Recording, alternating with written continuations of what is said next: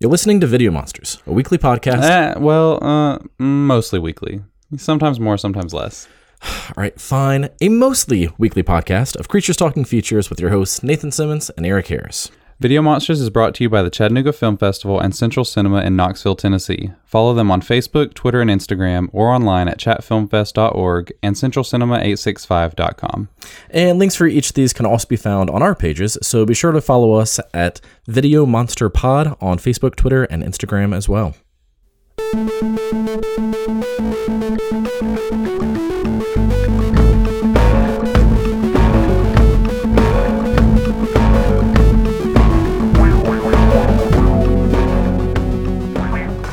Hello and welcome to episode 391 of Video Monsters. I'm Nathan. I'm Eric. I'm Dan. I'm Corey. And tonight is our black and white popcorn punch out video rack attack bracket, uh, where we're going to be talking about films made post 1966 that were still made in black and white. You know, after black and white had actually gone out of fashion, but them artsy types said, you know what's fun? Making black and white movies. And uh, you, Just couldn't let it go. yep. Uh, so so yeah, this is gonna be, I think, a lot of fun because this is one of my picks from the uh, the theme punch out that made it to the end. Very true, surprisingly. yeah. So so very surprisingly. Yeah, I, th- I don't think any of us expected this one to go the distance, but I'm very glad that it did because uh, this is this is such an interesting mix of movies. This might be the most eclectic mix of movies that we've had so far. Um, Yeah, and you know what we're not talking about? uh, Titanic. We're not talking about boats.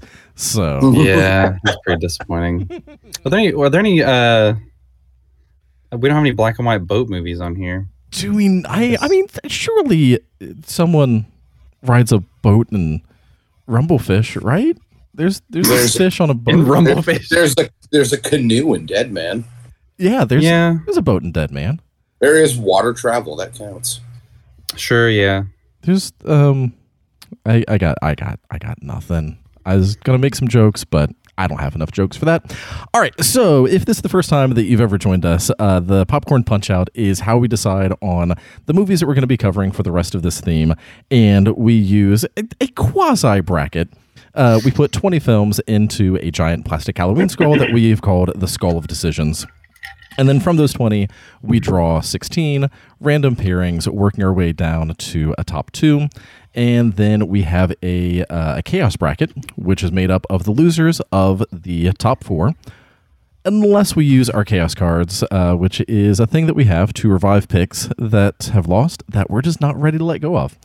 And tonight, going into this, um, Dan and I and the audience all have two chaos cards. Eric and Corey each have one apiece. And the reason that only have matters, one? you you used it on boats. what a good decision that was. I'm not even being. I'm not even kidding. It was. It was worth it, even though it didn't go anywhere. But Uh, yep. The reason that that matters is if you only have one chaos card, if a pick loses, you can use your chaos card to advance uh, advance a movie into that chaos bracket. And if there are uh, if there's two losers from the final four and two chaos picks, then there's four total options in there. But as soon as a third one of us uses our chaos card to advance a movie, that knocks out the two from the final four. So we could potentially, uh, all four of us, be chaosing picks and not having two that have fought the fight and made it to the end. Uh, but when you have two chaos cards, one of those chaos cards can also advance a loser just into the next round. So, if you've listened before, all of this makes sense. If you've never listened to it before and you have no idea what we're talking about, don't worry. It's really not that difficult. We're, we're going to draw some movies out of a hat. We're going to argue about them, and, and you'll pick it up as we go. There's some other rules uh, that matter behind the scenes. But it is kind of a waste of time at the beginning of an episode when we know for a fact that we've got a solid two and a half hours in front of us of uh, bickering. Yeah. So yeah, that's a, the, the you don't you don't listen. You don't come to these for the rules. You come to these for uh, me screaming at Nathan over some dumb thing that he did. That's that's that's what you're here for. so many dumb things. Well, and tonight's going to be different because Corey is with us. Uh, thanks for joining us, Corey. Glad you're here. I'm, I'm so excited to be here. this is the first time that we've had four and that's gonna uh, that's gonna complicate things because we're gonna have some ties and we have a tiebreaker skull that we're gonna be using uh, in case we need it and i have a feeling we're gonna need it a lot but again What if we have zero ties? That'd be that'd be Dude. wild. i will be shocked if that happens I mean, I didn't pick any films, so I'm just an agent of chaos here. Yeah, So you're just here to throw a wrench do. into our. Yeah. Or he's like, I came here to fuck shit up. I'm here to tank uh, young Frankenstein, which I'm sure is in there somewhere. all right you're off the podcast uh so So, we've got a few other rules, but again, none of that really matters. Uh, it's it's just things to help keep us focused. All that you really need to know is we're going to argue about some movies. So we are going to start uh, by a round of trivia to figure out in which order we're going to be adding our movie picks into the Skull of Decisions. So. I have three questions, and we'll just go through. Uh, whoever gets the first one is going to be able to decide first what order they want to pick in for second, third, or fourth. Uh, and then whoever gets the next one, obviously, would get the next uh, pick. Whoever gets third would get the third pick. And um, if I stump two of you, I'll say that I won. Sure, why not? We're still So working out some of those rules. Corey is Corey picking? Uh, no. Oh, that's right. Only, uh, only two of you. Because right, Corey's not actually making any of the picks. Um, we we, Okay. we gave He's him the just here to judge us. Right. He's like the almighty. Yes. Uh, and and I did give Corey the option of do you want to make some of the picks or do you just want to be an agent of chaos? And he was like chaos all the way. So I was like, I would love to just hear you guys talk about what movies you pick, and then I will either judge you, agree, or violently uh, reaffirm. He's like a human chaos card. Yeah. The chaos human. in that case, uh, since it's just going to be the two of you, uh, three questions, best two of three, and again, if the, if two of those are stumps, then uh, then I'm the best two of three. All right, Dan, Eric, are you ready for trivia? Ready. All right, first question: Who voices the cat in Young Frankenstein? Is it? Uh. Wow. It's been two decades since I've watched that film, so there's no way I remember. Man, you might stop. let me stop let me let me add. It, it might matter, might not. The cat is off screen. There's something that's thrown. You hear meow. Who voices the meow? Is it like Cloris Leachman or somebody? I don't know why that was the name that came. Mel. Brooks. Dan with the win. Mel Brooks Ah. voiced the cat. Oh shit! What an obvious pick. What an obvious. Well my earned. Um, I'm gonna pick third. Wait, no, no, no. It's best two or three. Got two more questions. okay. Remember, Dan's like, fuck this. I already won. I, no. I just Yeah. said. Some bullshit. I just said we're gonna do best two or three. Next I don't question. So, I know it's okay. Staying with young Frankenstein. so these are just Young Frankenstein questions. Two of them Holy are. Yes. Young Frankenstein trivia, guys. It's been a while since I've seen this one too. What does the word Blücher mean?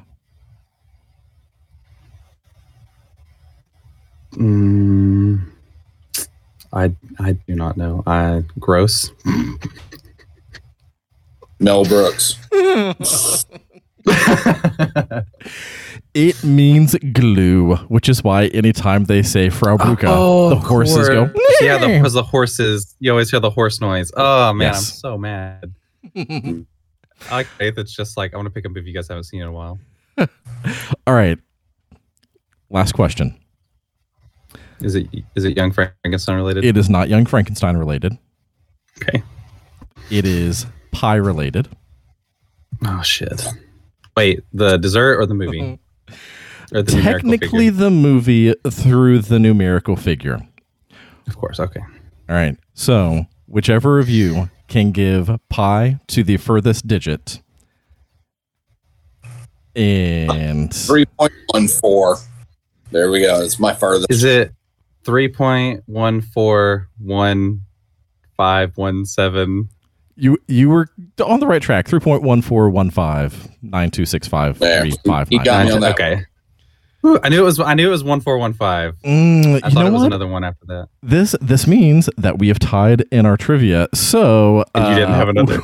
no, because I only had three, and I don't have time to think of another one. So we will go straight to our Skull of Fate and figure out who is going to have the deciding factor. Glad, glad we spent that time doing that. Look, Uh-huh. trivia can be fun sometimes. Hey, the good thing is this is already going to take one of us out of contention for uh for picking the um the things the the ties. Oh, is that really what this? This is going to take us out for that too? Yeah, because we're, we're we're just going in order. So Eric, you have the tiebreaker. Oh, I don't want to do that. I don't. I want. Okay, fuck it. Damn it. I'm I'm upset. I want to break a tie for a for a movie. Uh, well, okay, cool. I will go last. You know what? I'm gonna let Dan go last. Actually, I'm gonna go second. All right, so I will be picking Wild card. All right, so in the Skull of Decisions, we already have the top five audience picks. In no particular order, they are The Tragedy of Macbeth, Roma, Young Frankenstein, Raging Bull, and History of the Occult. By the way, congratulations, Robert, on getting History of the Occult in there. I assume that you like really were pulling a whip on that, like you were whipping those votes out from all your friends. Like, I, I think he was just Uh. like taking the survey over and over and over again.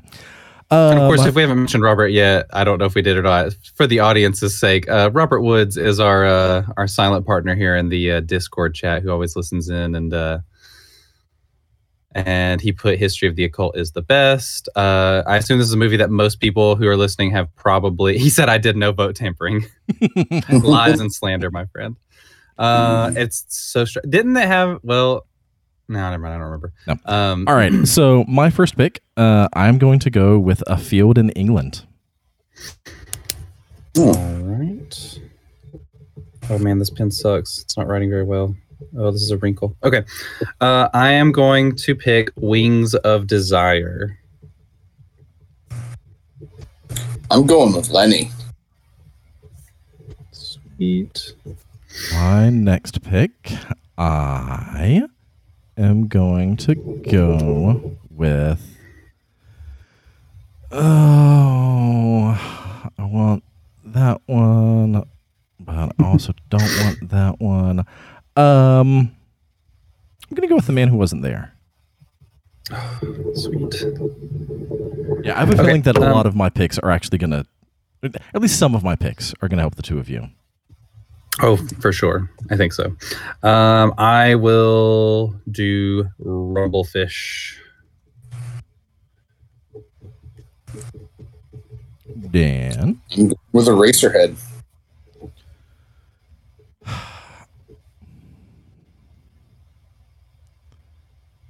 All right. I feel like now I almost. God. Mm. Dang it. Messes me up a little bit. I will go with. Wait, did you say Eraserhead? You said Eraserhead. Mhm.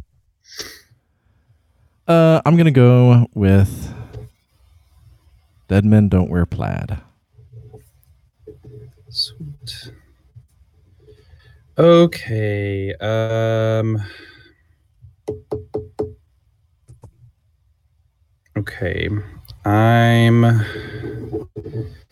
trying to keep track of everything I have here.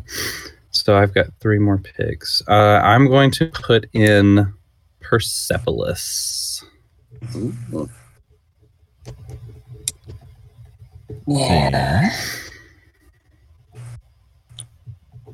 Might as well continue my hipster ways down by law. Are we all picking all of our own picks this time? Yeah. Well, I was. Well, some of us didn't get any picks in the audience. That is true. Yeah. Dan's. Uh. That is very, very true. Mm, Um, all right. I'm a little torn here, guys, because I want to add a movie, but the problem is it is so, so close to another movie that's already been added that um, th- there's, I know there's, exactly what you're talking about. there's, yeah, there's just no possible way that both of them are going to win. but you might want an alternative if one of them doesn't get drawn. That's very true. I mean, we already have two. Well, we have a Coen brothers and then a, a Coen brother movie. Mhm. I think that Do I'm it. gonna have to go. You don't know what I'm thinking about? Um, I do.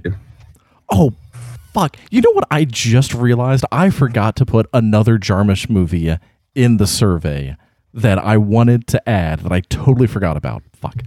All Is it uh, Coffee and cigarettes. Yes, it was coffee and cigarettes. Yeah, Yeah. yeah. I, t- I was torn on that one too. The right choices were made. I'm still upset that that one like didn't even make it into contention.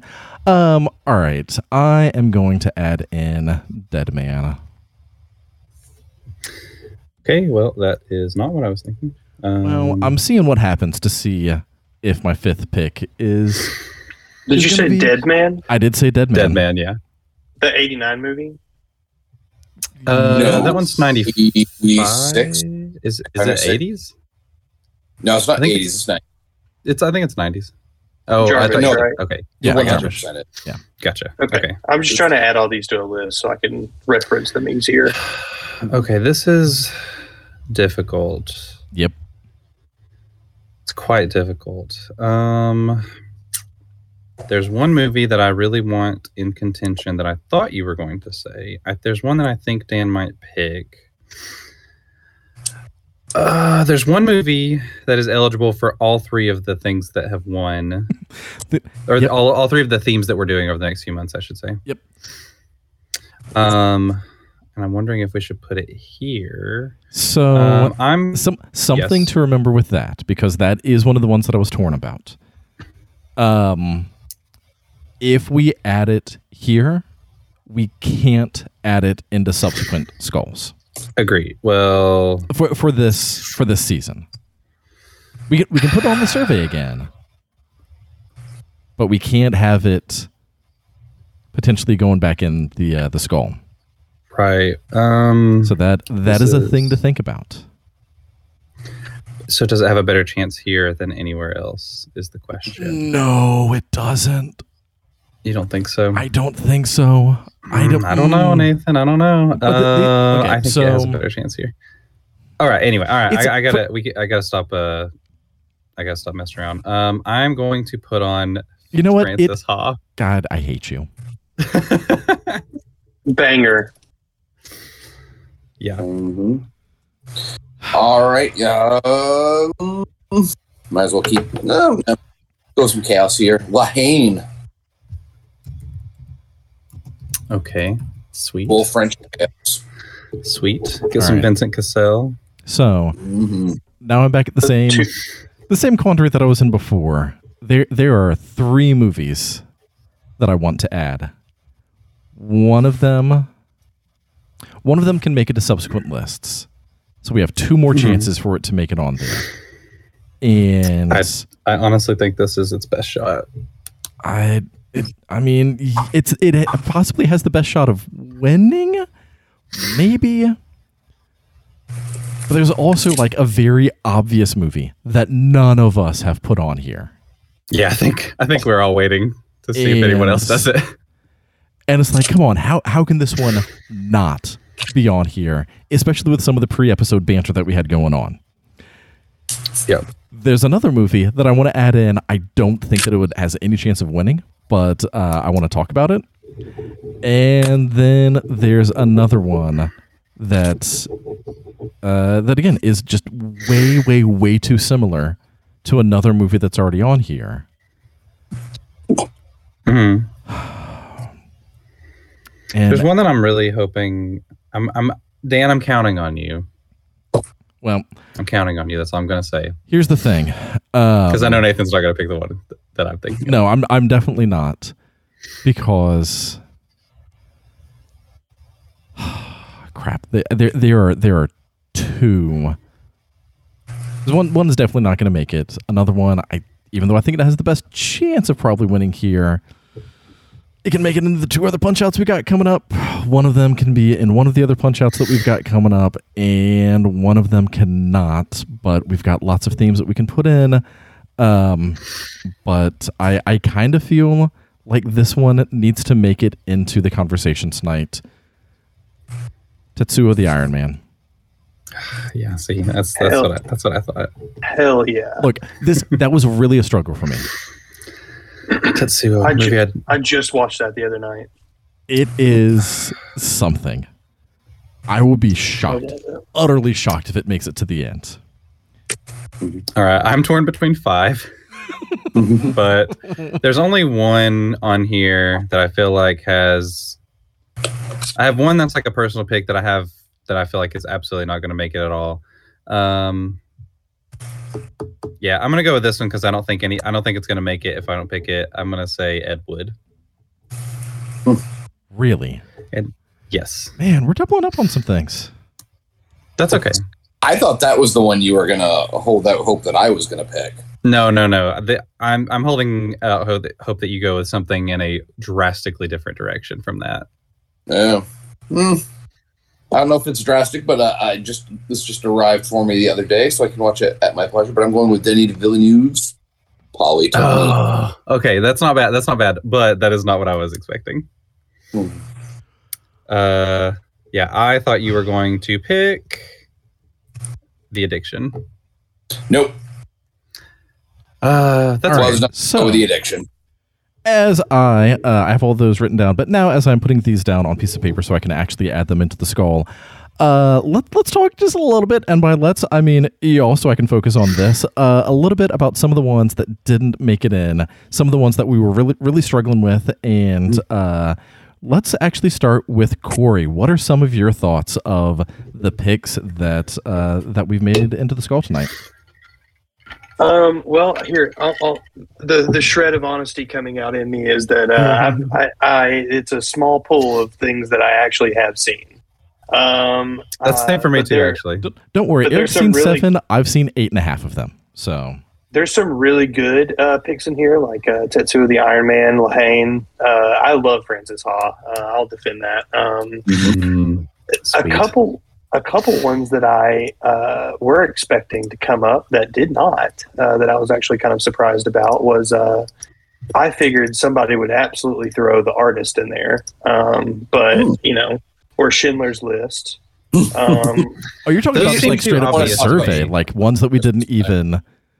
Yeah. Yeah. one, uh, before I opted out of uh, choosing my one of my picks would have been a girl walks home alone at night That was the one I kept talking about where I was I think that I, Uh, we've already I- got another Satrapan, Satrapiani on there. We've That- got percent. that's So- the A Girl Walks Home Alone at Night is also eligible for our next two punch outs that we're going to do. It's the I think it's the only movie, at least that I'm aware of, that was eligible for all three of the themes that we've got coming up Yeah. this season. Yeah, that's the one that Eric and I Oh, were, were uh, talking around a number of times. Yeah. yeah I'm I'm a little Yeah. bummed by that. this is a good pool and it's a really good pool of different genres i think too so that's that's good that makes it interesting because you kind of have everything here so That's yeah, that's another thing I was looking at. There there are a few where it's kind of like doubling up. We got both of the Jarmusch movies. We've got a couple uh Joel Coen's at least. And then I feel like Ed Wood and Young Frankenstein are kind of similar in spirit. Um but again, I like that we're doubling up on a Yeah. few of these only so that way we give ourselves some insurance. Yeah, and honestly, a lot like Down by Law and Dead Man are about as far Very apart different. with Jarmusch films as you can get. And the same with kind of the same with Macbeth and Man Who Wasn't There. It's- Yeah. Yeah. at least very, so very at least the films that we have the same directors on here, they are different types of films. different. Mhm. Mhm. The the personal pick that I had that I skipped over because I didn't think that anybody would vote for it is Ida. Um, Hmm. It's uh, I, it's not a movie I've actually seen, but it looks incredible. Uh, won the like best international, or I guess that was before it was, it was best foreign language Oscar. Um, and it's very snowy. Like it, it seemed like a good Christmassy kind of movie. There are so many. So going through like trying to pick some of these films, uh, there are so many modern black and white films that are about World War II in some way or it's like some shape or form, and we didn't really like I kind of deliberately avoided most of those. Ida was like, I'm going to pick one that fits in Mm. this, that vein. Uh, Yeah, I didn't it- want to go with an obvious one. Yeah, the one know- I was. Oh, go ahead.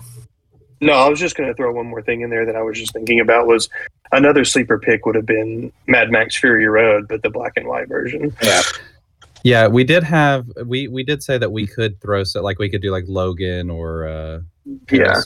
Which we already covered, but um Nightmare Alley has like a black and white. We could have done, you know, the Mhm. Snyder cut. The Justice. we talked great. about it. We should have thrown that in just to fuck with everything. Oh, oh Yeah. god. I would've- no. I, I would have used all of my power and might to advance that to, as far as possible. if I have to watch all four fucking hours of that thing again, I will stab my eyeballs out of my head. I know it people love it, per- but it's so long. It would have been appropriate timing though, because today it was announced that Henry Cavill will not be back as Superman. So Did they it will- officially announce that? Oh wow. They officially announced it that they have plans without him. So even though they told him in October to go ahead and announce he was back as Superman, today he had to say he will Is- not be back as Didn't Superman. he also like back out of The Witcher for Superman? Yes. God, Which what a frees- shitty thing. which frees him up to play James Bond, which is a Mhm. great Ooh, that would actually be. Well, Pretty did you see uh him? Oh, I can never remember the guy's name. Rahul. Oh, shit, the dude from Midnight Midnight Mass.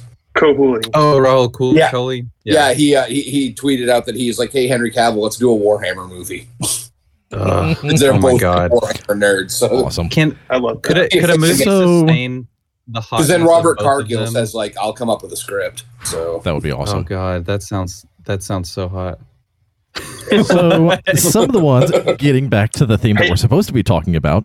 So Yeah, hey Nathan, could Yes. you run down the audience picks real quick? Oh yeah, again, yeah, yeah. So, so the picks that are in the skull tonight are the tragedy of Macbeth, Roma, Young Frankenstein, Raging Bull, History of the Occult, A Field in England, The Man Who Wasn't There, Dead Men Don't Wear Plaid, Dead Man, Tetsuo the Iron Man, Wings of Desire, Rumblefish, Persepolis, Francis Ha, Ed Wood, Lenny, Eraserhead, Down by Law, La Haine, and Polytechnique. Uh, so the, one of the ones that I wanted to put in there, but I knew I knew it wasn't gonna win, and so I didn't even want to waste all of our time. I wanted to put in Pi, like that one. I at least wanted us to discuss a little bit. That one, I guess we'll have to wait until we do a uh, a numbers theme. Uh, and then I am I I've never seen Pi, but I like it. I like it a lot. fucking cares. I I am shocked. cares? I'm also shocked that none of us picked Clerks. I don't know if it would have won. It would have felt like a little bit of a. Well, obviously we need to put Clerks on there.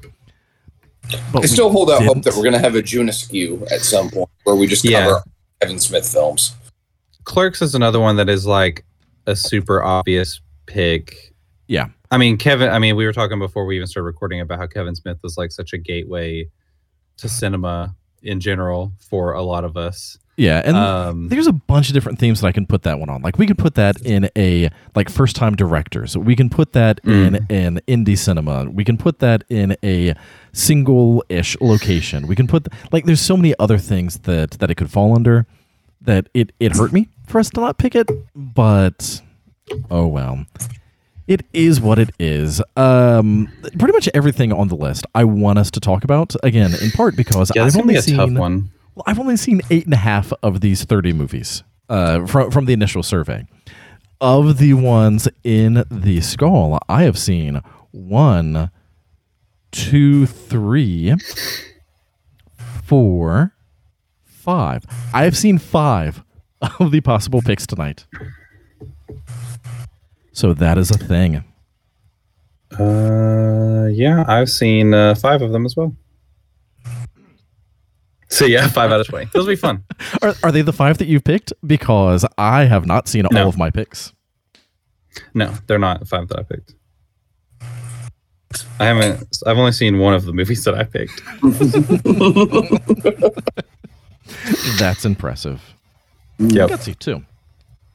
Blind Jury. Yeah, it's gonna be fun. All right. This is what I look. Yes. I, I use this. This podcast constantly keeps me from watching things that I want to watch because I have to watch things that I'm obligated to watch. So, uh, yeah, I like to use this podcast as a uh, as an excuse to uh, watch shit that I've missed over the years. Sure, sure. uh, All right, let's get going. I have all of the picks in the skull. I will give them a good tussle to make sure that uh, we don't just pick someone's that we just put at the top. I say that with nothing but love. By the way, I feel like I said, what the hell was that? That was my phone. Oh, I thought Nathan was hitting something on the soundboard. I thought he was just blending all of the picks. I don't put them in a blender. It's All like right. the man who wasn't Raging Bull. yes. History of the tragedy of Macbeth. That no, you're missing the obvious one. Dead man don't wear plaid.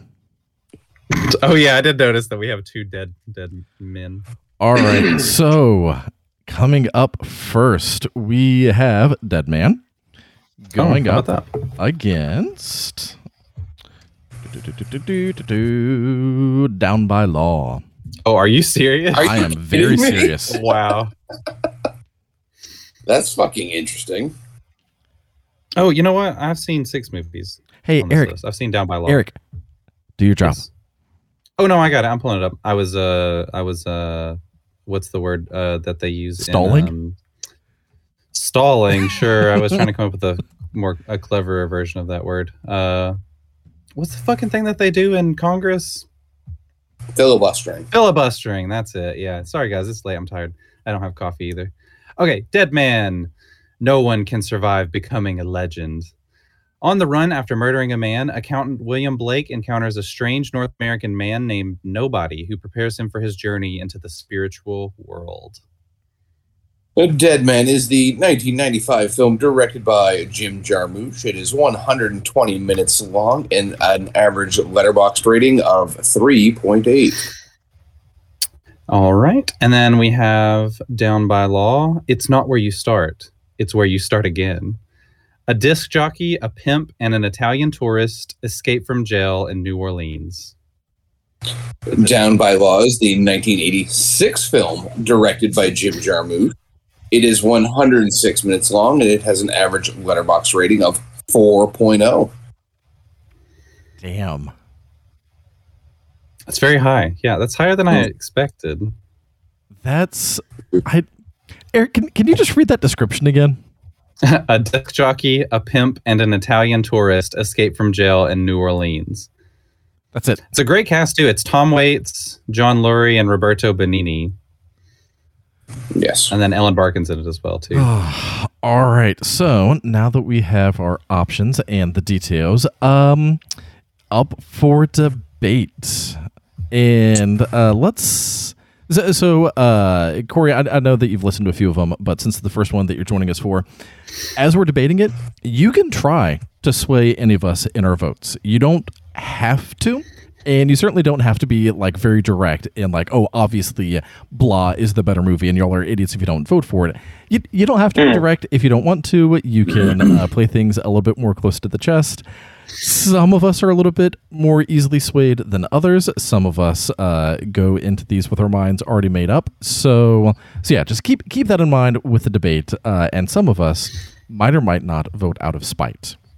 I'm not going to say which of my co-hosts that is, um, but uh, love you, love you guys. Mm-hmm, mm-hmm. I mean, it's it's I love It's- Spite, so me. I like the drama. Yes. So, uh, so yeah, Corey, we will start with you on this one. Oh no, no, no, shit. That's right. Uh, we we have an order of things that we do. I am a uh, dummy.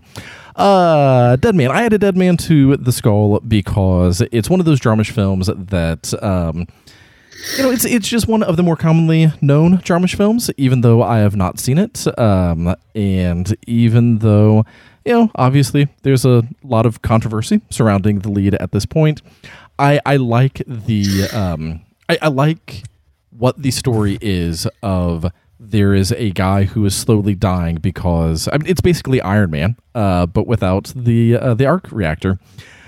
I, I- I like it just seems like such a fascinating story of if you know for a fact that you have a limited amount of time and like there's not really something uh, that that can stop it like what are you going to do with that time? And that might or might not be what the movie's about. That is what the movie's about in my mind and i've just been fascinated uh, with with the story and wanted to see it for a while but just haven't gotten around to seeing it so that is why i added dead man dan why did you add down by law Uh, because it's Tom Waits teaming up with Roberto Benigni to escape prison.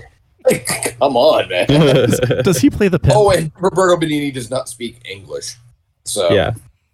it's it's. I mean, I am a huge Tom Waits fan, so this was going to come in here no matter what. I mean, he and he doesn't even play the pimp; he's the disc jockey. So Yeah. there's still the pimp to come into all this. Yeah. It's- John Lurie is the pimp. yeah, it's it's pure Jarmusch. It's quirky. It's weird. It's very witty. Um, it's it's gonna go in places you don't expect it to. It's. Uh, I mean, I, I love Dead Man, but Dead Man can be a bit allegorical at times. Um, some some beautiful stuff going on in that film, but when I Stacked think of cast. black and white Absolutely arty film, cast. I think of Dead Man because it is a black and white arty film. your vi- your mileage may vary on whether or not you, that assists you one way or the other. Damn, Dead Man's So- two hours long too. So that's something uh, that I'm definitely thinking about. Now, again, with only having seen some of these movies, uh, I don't know how much that's actually going to weigh into it.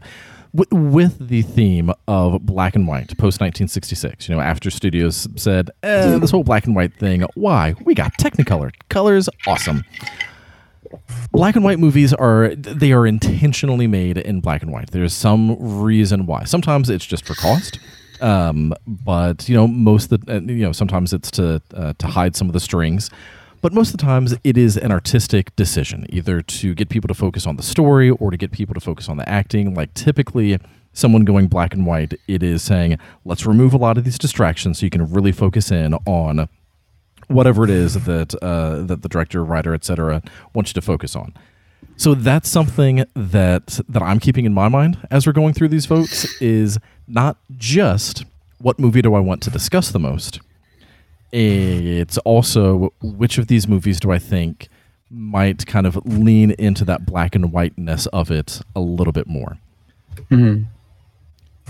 Having not seen Uh, either yeah. of these, I don't know if I have a clear answer on this one, but yeah. Yeah, Jim Jarmusch is so interesting too. Like he, I mean, he's made many. He's made like four or five movies black and white. He also like Permanent Vacation and uh, Coffee and Cigarettes, and so like he, this is an aesthetic he really likes to to linger in, um, and and for very different reasons. Because yeah, Dead Man and Down by Law are so radically different. I've seen Down by Law. Um, I started. I remember I started Dead Man when I was a young man a younger man. Uh, and it was not like I was expecting it to be like a kick-ass western Johnny Depp like shooting people all the time, and I was like, this is weird and slow and not what I was expecting at all.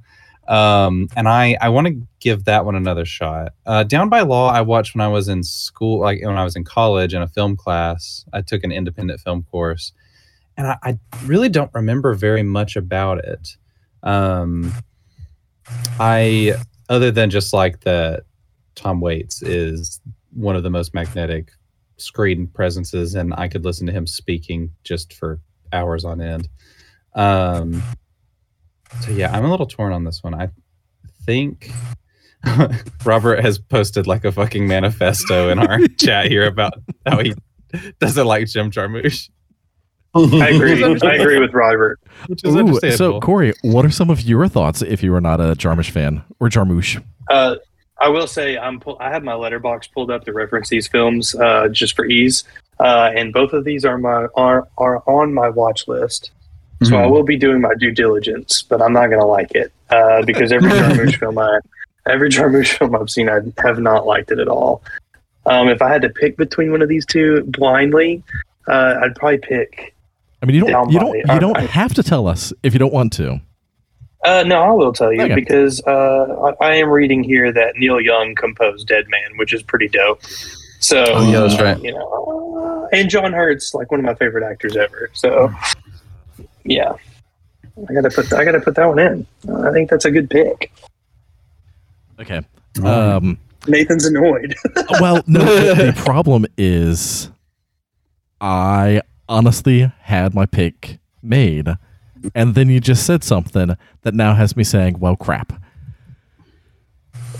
Well, keep in mind too that with the cast of Dead Man, as much as that cast is in there, most of them are in the film for about three minutes. Right. Yeah. Mhm. That's true. Yeah, That's how you get no, that. that's cast in that film. it, it wasn't the cast that has me saying. Yeah, I believe that the the most substantial role in the film besides Johnny Depp is maybe is well, at least from my understanding is probably Gary Farmer, uh, a Canadian actor who plays a Native American man. So that's that's fun. Mhm. All right, I think I'm ready to vote. Are y'all ready to vote? Ready to vote. I am. All right. Oh, we're going. Okay, so, we we're, vote. We're doing this in for the popcorn punch out text channel. channel. Right. Yes. Okay. I just want to make sure that Yep. we were all ready to go in the right channel. All right, There it and is. then I will say video rack attack, and then that will be like the three, two, one counting down for us all to post our picks. So You just we're just voting once each, right? right, we Yes. so so yeah, we just uh, we make our pick. Uh, I'll count down saying video rack attack, and then uh, then we'll all hit enter. If there is uh, a tie, then we'll have Eric cracking his knuckles right in front of the microphone, and it'll Yep, be yep. awesome for the listeners. Uh huh. At Just least, want everyone to know how ready I am. at least you don't have your fucking pen tonight. Uh, oh, I have it in my hand right here. Oh my god, I hate you. All right, I so, haven't been twisting it.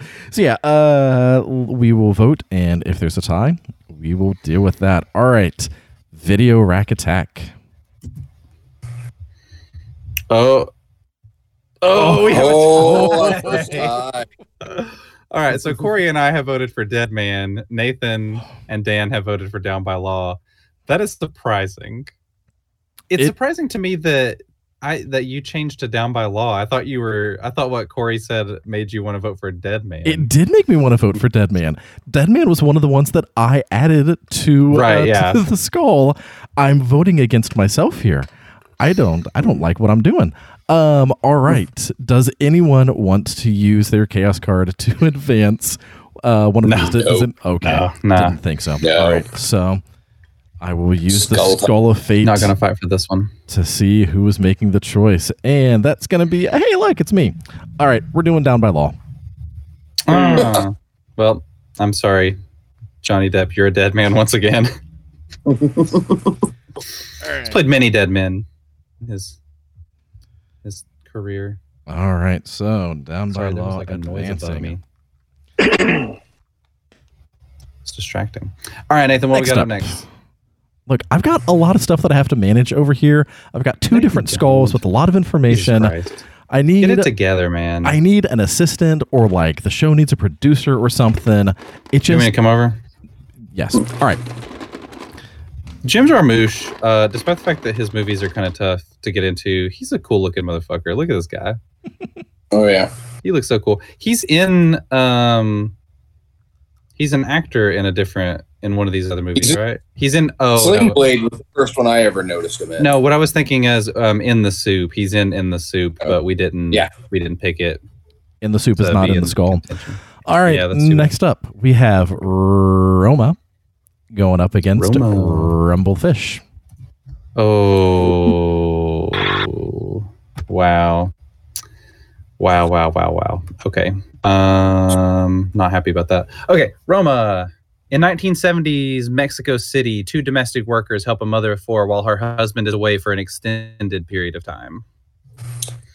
Uh, Roma is the 2018 film directed by Alfonso Cuaron. It is 135 minutes long with a letterboxd rating of 4.1.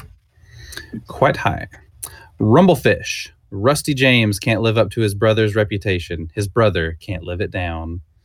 Rusty James, an absent minded street thug, struggles to live up to his legendary older brother's reputation and longs for the days when gang warfare was going on. I love that the description and the uh, the tagline are the same, basically.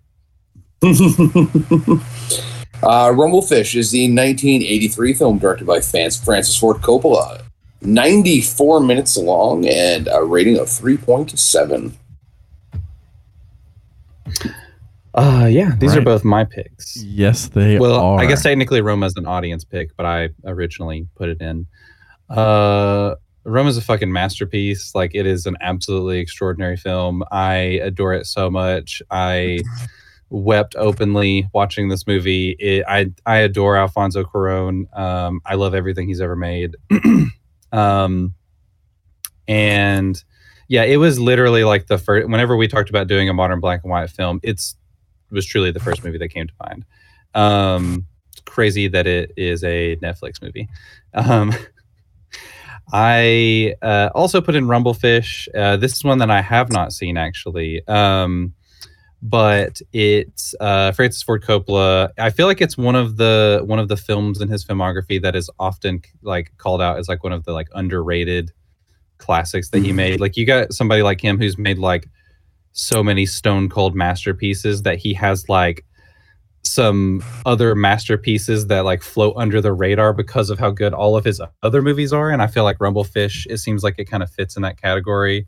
Um it's also you know based on the S.E. Hinton novel so it's got some shades of like uh the outsiders in it. It's about like set in the I believe it's set in the 50s right with matt Mhm. dillon. I, I just love the idea of matt dillon as like this disaffected teen who is just like sad that Oh, gangs he- don't like fight with one another anymore. Like it's such a great Matt- look. Dillon had all of the disaffected teens for a while there. the right yeah. He's like the james dean of the 80s but yeah i mean and also like this it's this movie has mickey rourke and diane lane dennis hopper Nicolas cage chris penn Mhm. laurence fishburne i mean like what tom waits is also in this movie Tom Waits Uh, was in a couple Coppola films there in the Yeah. 80s. uh well yeah he's in uh, uh the greatest movie of all bram stoker's dracula And one from the heart and a couple others. yeah oh man i just this is a real this is a real tough one somebody else talk while i think about this All right. Uh, yeah, see, Yeah, Corey, go ahead. Yeah. On like one hand, you have absolutely masterful filmmaking at its highest level, and then on the other hand, you have a movie by the guy who directed Jack. So uh, for me, it's good- it's a real tough one. Uh, I will say um, that you know I, I got to give big ups to Coppola because you know not everybody has such a wide range of like film you know that that he has filmography that he has, but. I, Roma, I mean, I agree. Roma just is like something. It affected me on like a different level. Like it was Mhm. just insane, um, especially being that like Cuarón did the cinematography as well as directing, and that's a two. That's a double that's right, yeah. dragon that rarely anyone can do well. You know, so to Mhm. do it well uh, and absolutely just nail it is impressive. It's my two I love Rumble, but for me, it's not even his best S.E. Hinton adaptation. so So I've not seen. it is the only one in black and white though it is the only one in black and white. I've not seen either of these films.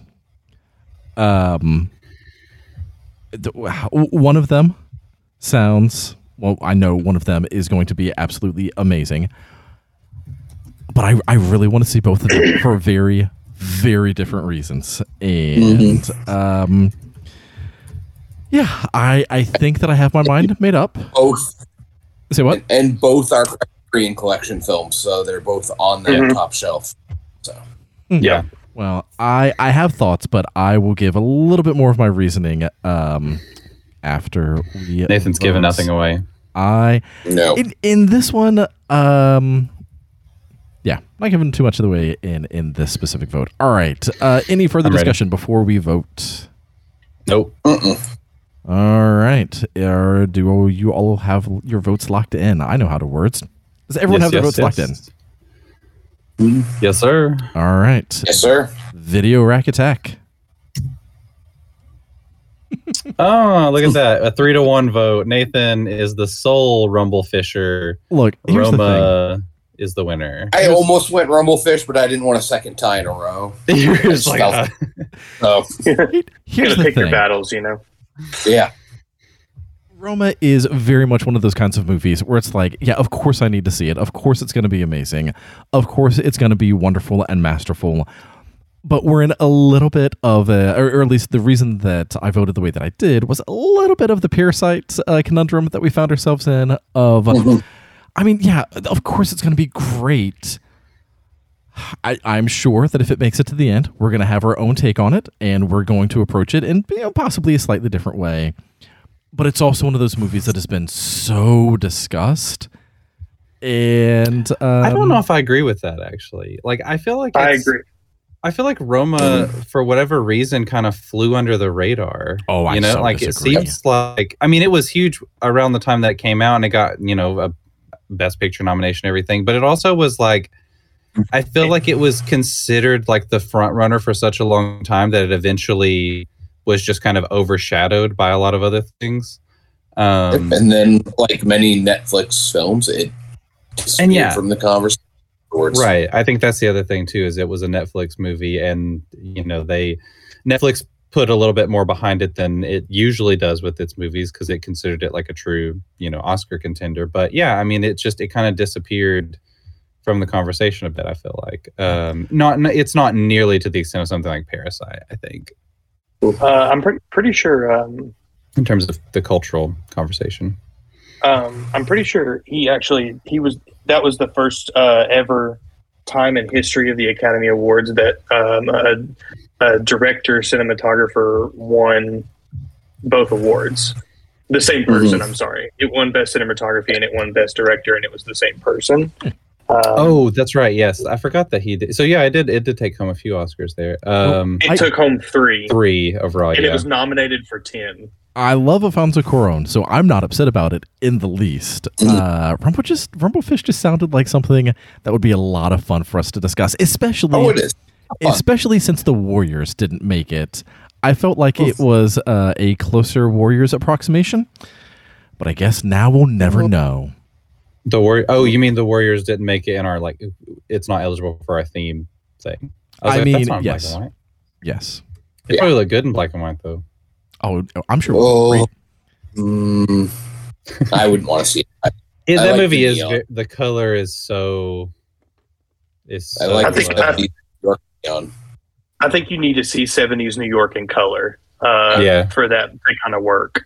You know, the only one. Yeah. The only All right. person who likes to see '70s New York in color or in black and white is Woody Allen, and uh, there's a reason why none of his his films are on this list. Mhm. yep. All right. As next up. foundational as he was. We have Tragedy of Macbeth going up Sweet. against. What if it's the man who wasn't there? Oh, that would make me very sad. Guys, I'm very sad. It's going up against the man who wasn't there. Are you fucking kidding me? Nope. Do, Genius. do you This think that I would so intentionally insane. do that to myself? I don't know. Uh, God, I don't want to use. so I haven't seen the man who wasn't there. Is it basically Macbeth? no, it's it's just uh, No, it's it's a it's a modern neo noir. Mhm. Hmm. Just All right, here, here. I'm going to tell you exactly what it is. But first, I'll tell you about tragedy, Oh. tragedy of Macbeth. Uh, you're doing Macbeth. you're doing man who wasn't there first. oh no, Sure, no, I'm doing first. tragedy of Macbeth. Sorry. um, as if anybody needs to know, but here we go. Macbeth, the Thane of Glamis, is it Glamis? Glam? I don't know, whatever. Receives a prophecy from a trio of witches that one day he will become king of Scotland. Consumed by ambition and spurred to action by his wife, Macbeth murders his king and takes the throne for himself. Tragedy of Macbeth is a 2021 film directed by Joel Coen. Uh, it is 105 minutes long with a rating of 3.8. All right. And then we have The Man Who Wasn't There. The more you see, the less you really know. A tale of murder, crime, and punishment set in the summer of 1949. Ed Crane, a barber in a small California town, is dissatisfied with his life, but his wife Doris's infidelity and a mysterious opportunity presents him with a chance to change it. Man Wasn't There is a 2001 film directed by well, technically Joel Coen, but is the Coen brothers. 116 minutes long with a rating of 3.8. So, Oh boy. uh, who added Tragedy of Macbeth to the survey? It was an audience pick. Uh, but Yeah, I, put I added that one. All right. So, since that was first out of the skull, Eric, why did you put in the Tragedy of Macbeth? Well, I almost didn't. Um, but I, man, I love Shakespeare. I need to watch more Shakespeare adaptations. I still haven't had a chance to see this one. Um, and I watched, I usually don't watch trailers for movies that I really want to see, but I was torn between putting Tragedy of Macbeth in the skull or on the poll or Good Night and Good Luck, which is another one of my like favorite black and like modern black and white films, and it's about journalism and stuff, which is a obviously a a big uh, like a big plus for me. Um, and then I watched the trailer for the Tragedy of Macbeth and just saw that like unbelievable Bruno Delbonnel cinematography and just Denzel Washington fucking I mean looking unbelievable in black and white monologuing at the camera. And I was like yeah I have to have this movie in here um because it I, I need to see this. I've I've put it off for far too long. Uh, even though it's only it only came out last year I was thinking it was older than that for some reason. Um yeah and Macbeth is one of my favorite Shakespeare plays um it's it's such an inherently cinematic work of Shakespeare's, and it's also the one that is that it, it leans very much into the horror. Like most adaptations lean into the horror aspects of it, uh, which I really like. Uh, so yeah, that's why put it. In. And I put in the man who wasn't there, uh, both on the survey and into the skull, because um, I, I just I love the Coen brothers. I love their films. I love how diverse and eclectic they are. I love how. So the first Coen brothers film that I saw was Raising Arizona, and everything else that I've seen after that is so wildly different. But with with Raising Arizona being my sort of keystone, that that colors uh, the way that I view all of their films. So, like even with Miller's Crossing, I can't watch Miller's Crossing as you know serious and dark as that movie gets sometimes, without having a little bit of that Raising Arizona just absurdist humor informing some of the actions, uh, or or like the scene. I know that we're not talking about Miller's Crossing, but the scene where um uh oh shit, why am I drawing a blank on the main uh, mob boss in in Miller's Crossing, uh, Albert Finney. When Albert Finney is just walking down the street in essentially his nightgown with with a Tommy gun, it is such an amazing The Danny scene. Boy sequence. Yes, Yeah. and like So I. I can't watch that and not picture Nick Cage going up against uh, the the bounty hunter. So they they shape the way that I view everything. And so then when I got to uh, and and a lot of the other movies of theirs that I had seen prior to The Man Who Wasn't There did lean a little bit more into the comedy side. So things like Hudsucker Proxy. When I got to The Man Who Wasn't There, it was such a drastic shift from everything else of theirs that I had seen up to that point that I honestly didn't really know how to feel about it at the time. But I, in, in thinking back about that movie, I adore it so much. It came out in 2001.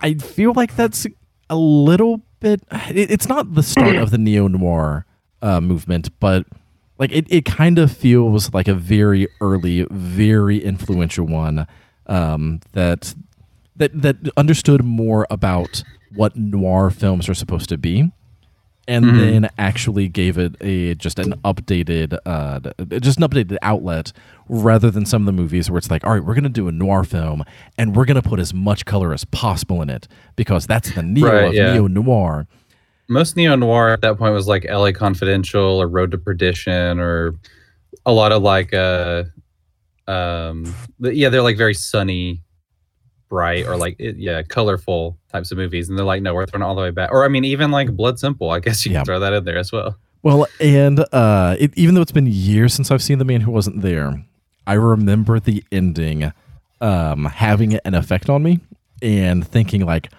"Huh, interesting." So, so yeah, uh, it's it's just it, it's a solid flick, and we've got two Coen films up against each other. Uh, Corey, it's so funny that we thoughts? got the jarmusch and the coen movies Ooh. against each other sorry Corey, go ahead what, Corey, what are your thoughts on Man Who Wasn't There versus Tragedy of Macbeth? Man Who Wasn't There is in my watch list, um, so I have not seen it. Um, I will say that looking at the cast and the crew of this is dope. Uh, cinematography by Roger by Roger Deakins uh, is Mhm. amazing. That's like one of my favorite people of all time. Yeah, we have Um, Deakins versus Del, Delbonnel. Like it's Yeah. uh, One thing, one thing uh, though, I will say for me personally, uh, uh, you know, not to sway anybody's ideas, but uh, one thing I really do love about the tragedy of Macbeth when I watched it, and you'll probably hear me say this a few more times tonight, is that it systematically changed the way I thought about filmmaking and film, like in general, um, because uh, it just is insane the amount of. Uh, this is actually one of those movies where cinematography is awesome, but the production design by Stefan Dechant uh, is insane. So uh, Hmm. I, I don't know if you guys know this, but it was they shot it in black and white, but they actually painted the sets black and white too. right. and there yeah. are and there are some scenes where like light is coming in from a window and like making a nice shadow on the wall but there's actually not light at all it's a painted shadow to make Mhm. more stark contrasts in the cinematography which is something that harkens back to like caligari um, Yeah. and i just think that that's so cool um, and i really Yeah. love I really, really, really love Denzel Washington in this role. Like he just absolutely kills this role, and it's ins- it's it's awesome. It's like watching Denzel like rediscover acting. Like, Oh, this is so hard. Yeah, that that was what really when I saw that trailer, that was what really sold me. It has like the production design is also very spare. Like it, it really it really is just like black or white. It's like so focused on the contrast that it's not putting anything else in the scene that's going to distract you from the emotion of the of what's going on. Uh, It it reminds like me a lot of like the Passion of the Joan of Joan of Arc or uh, Yeah. Yes, or like a Bergman film or something. Like it's uh, It- it looks like you're watching a stage play, but somehow the stage, like you are like on a on a in a ride going through right. like, Yeah. a big theater set. It's it's it's crazy, Now that's something and that I would such a love to huge. see. I'd- I would love to see like a Disney ride, but you're actually going through a stage, not animatronic. Yeah, Dan, what are some of your thoughts on this I'm pairing? struggling. Um, since we just got done talking about Macbeth, I'll bring up the man who wasn't there. One of the things that I love most about it is how true it sticks to the film noir and detaches itself somehow even further away from the like the wrong man, the man that's pulled into something beyond his control. Because Billy Bob Thornton in this film does everything he can to not be involved in a single fucking thing. He is doesn't want part of anything, being like just the, the everyday aspects of his own life. He is a fucking barber. And it's not even his own barber shop. It's his brother's in law's. he he barely seems to exist within this film, but yet he is such an important component to it. And and much much like um, Denzel in Macbeth, it's Billy Bob just acting the ever loving hell out of this film by never chewing on anything. He is so understated in this. It's the type of role that doesn't get enough accolades because it looks so simple. Right. Yeah. He's not doing anything showy. Yeah. But he's still he's there and he's allowing he allows everyone else to dominate the scenes around him. Like, and just what a what an ego-free thing that is for an actor to do. Because he's in the there are some heavyweight actors in this film. I mean Gandolfini's amazing, McDormand. Um even even Scarlett Johansson steals the scenes that she's in. And he lets it. He never once tries to compete for anything on screen, and that just makes such an indelible mark that he that he would do that. So the, the cast is both amazing. both movies have lead actress Frances McDormand too. yeah, Oh, yeah. of course she's in there. I mean, she may she might be married to Joel Coen. um, Yeah. He likes to put his wife and stuff. yeah, Billy Bob Thornton, like he he embodies the theme. Like the, th- God, there there are so many themes present in the man who wasn't there that he does such an impeccable job of bringing forward and and and manifesting. So, uh, one of the things that I'm considering is in in looking at these two these two Coen films, a movie that is being adapted and all of the Coen craft going in to the the cinema of it, or a Coen movie. So maybe you know maybe there's more interesting things done visually in Tragedy of Macbeth, but it's an adaptation, not an original piece. So that is definitely one of the things going through my mind uh, with these Coen brother pairings is what Well, one's not a Coen brother movie though. Yeah. a, it is One it is is a Coen brother. It is just not a Coen brothers. Yeah. Yeah. Mhm. All right. Also, I'd like to clarify. I didn't mean to, in, to imply that Frances McDormand only gets in these movies because her husband's the director. She's a fucking incredible actor and is just one of the greatest to ever do it. Uh, so, apologies to Frances Yeah. I mean, she, she has won Academy Awards for movies that aren't his. So Yeah, right. Yeah, of course. Once you get around to seeing Tragedy of Macbeth, I think you'll you'll you'll really like it. mm. oh, I'm Man, I am this is- positive that I will love it. But uh All right, I, I, I. Mm, all right, I think I think I'm ready. I'm ready. all right. I too am ready. All right. Video rack attack. Oh, okay. Thank you. Ooh, So we've got uh, Oh uh, a three to one vote, and the man who wasn't there is still there. It's gonna keep. He's gonna keep going. Uh, Tragedy of Macbeth. Corey, you voted for that one, and you were a lone wolf on that. I came so close to voting for it, but I had a feeling it would become a tie. Um, Absolute, absolute disrespect. Uh, look, here's the thing. Tra- fuck that Shakespeare guy. I look the the uh, the the last comment that I made before a vote was the deciding factor for me. Like I am sure that Tragedy of Macbeth is amazing. I you know like Corey when you're talking about the way that some of the sets are done and the craft that went in behind the camera sounds amazing, and that definitely leans into the black and whiteness of you know really using that form to tell the story. we are eventually going to do a Shakespeare uh, a punch out, but it's just one of those things where it's just like great. okay, uh, telling a Shakespeare story or taking a Coen Brothers story and all of the themes that we would talk about in Tragedy of Macbeth. Yep, sure, they're great themes that have also been discussed over the, however many centuries uh, as people talk about Macbeth. And the man who wasn't there is just, it's just, it's just a Yeah. beaut. I mean, I knew that we weren't going to get both of these movies at the end, and I ultimately, I mean, I'm such a huge like film noir person. I know. I just I love the genre so much. We do have another movie in here that's kind of film noirish, but it's also a, you know more of a, a a comedy. You know, it's a film And- noir and- comedy.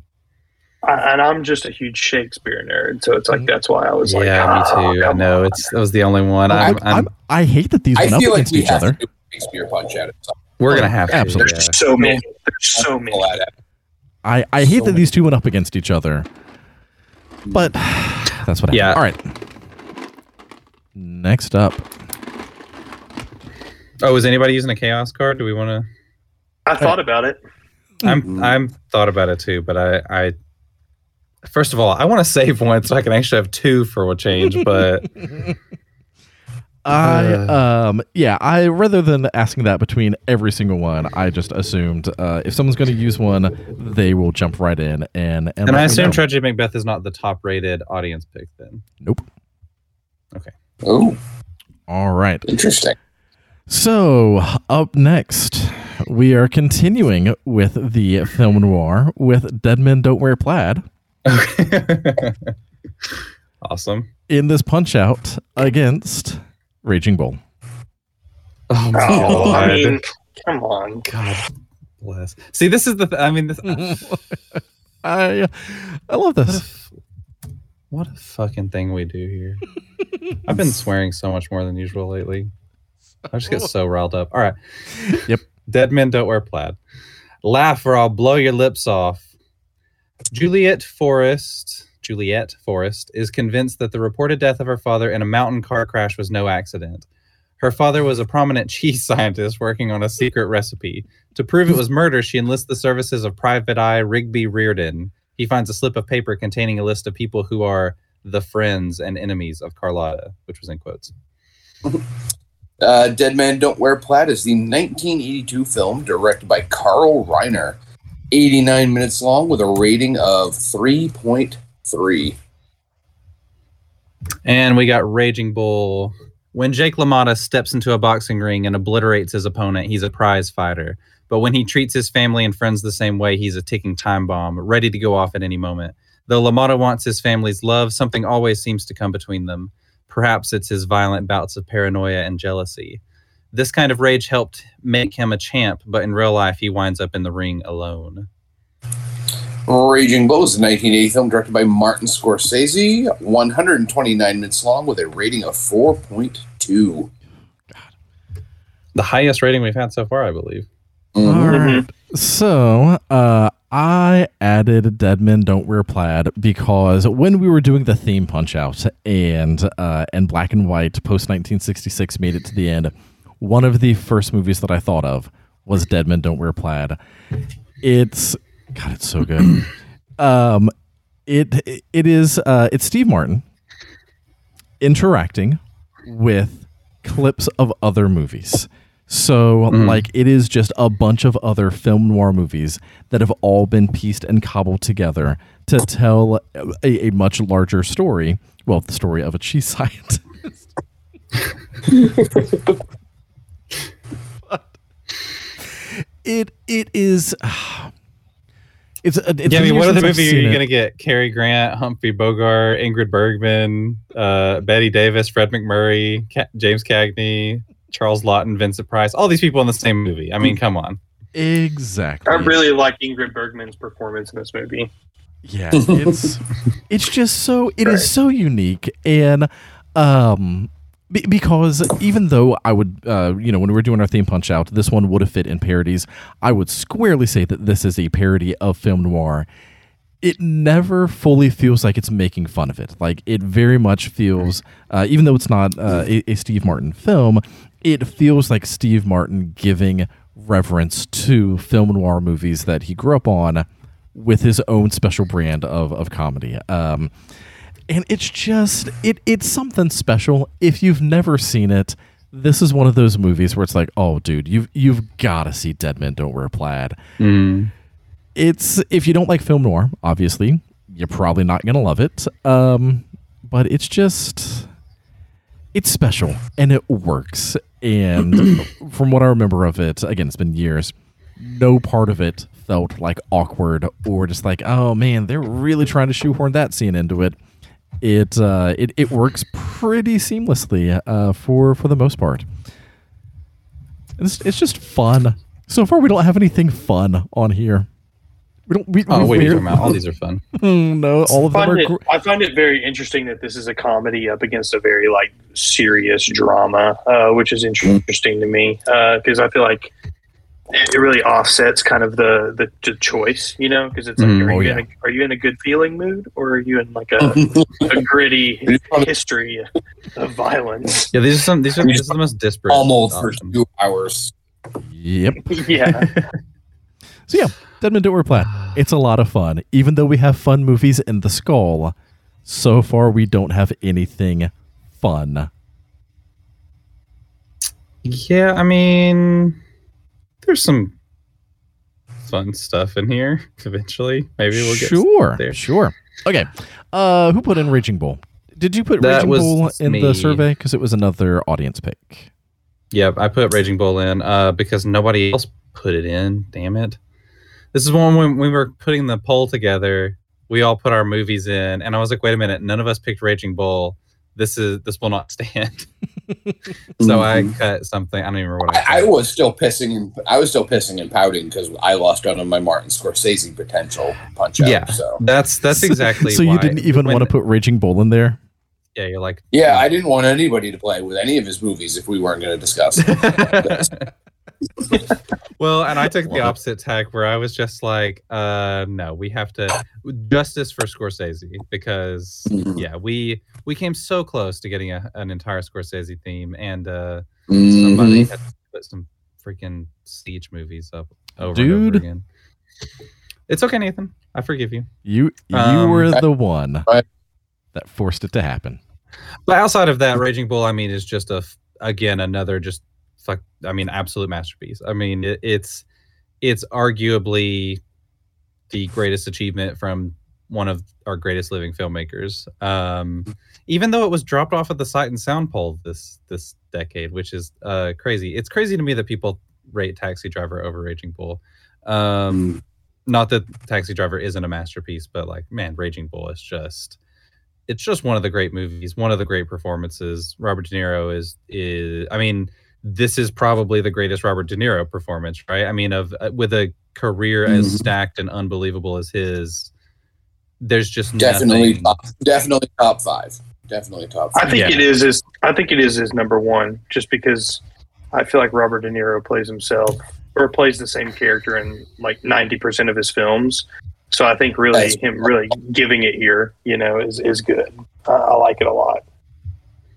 it is decidedly very different from even though it's still like you know he's he's often playing like guys who are kind of tapped into that like masculine rage or whatever. This is such a Yeah.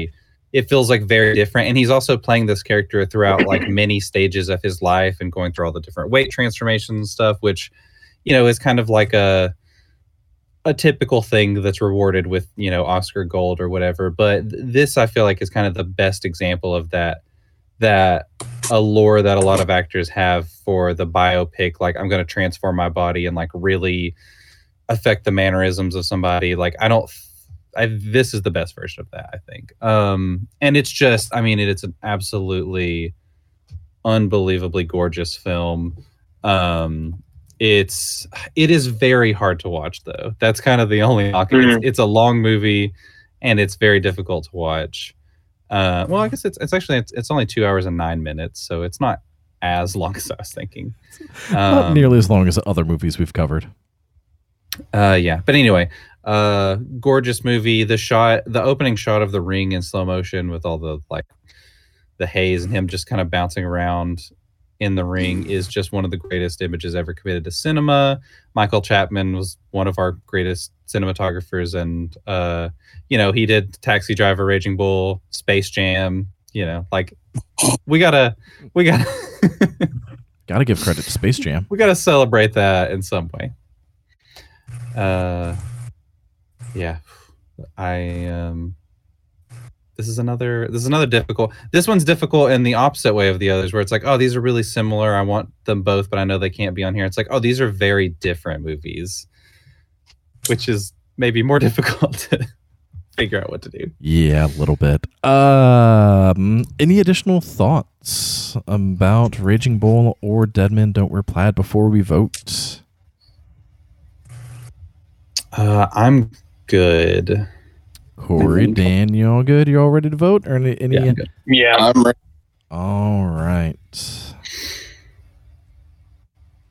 I am ready to. Video Rack Attack.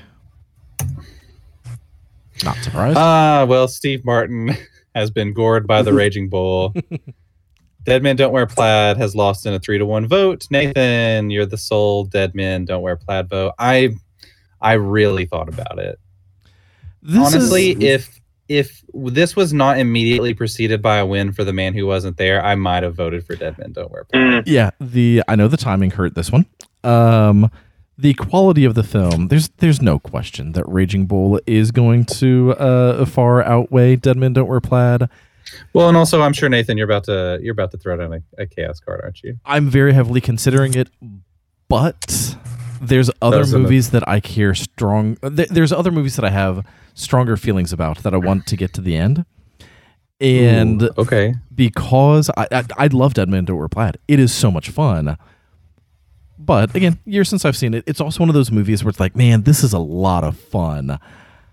I I I don't remember enough about it to know how much we would be able to analyze it beyond just here's a really interesting experiment that they did with a movie. I love it. I think that it works. I think that it's funny. But because it's taking so many other elements of so many different movies and and putting them into one, like yeah, it still had to be scripted because they still had to watch all of those movies and figure out, you know, who was going to be playing what character and, and what they were going to be doing and how they were going to use other elements in these other films but I don't feel like we're gonna. I don't feel like we would be able to get quite as much out of the discussion with Dead Men Don't Wear Plaid. So that might just be a movie that I watch for fun this month after watching something like Raging Bull, where I just want to weep.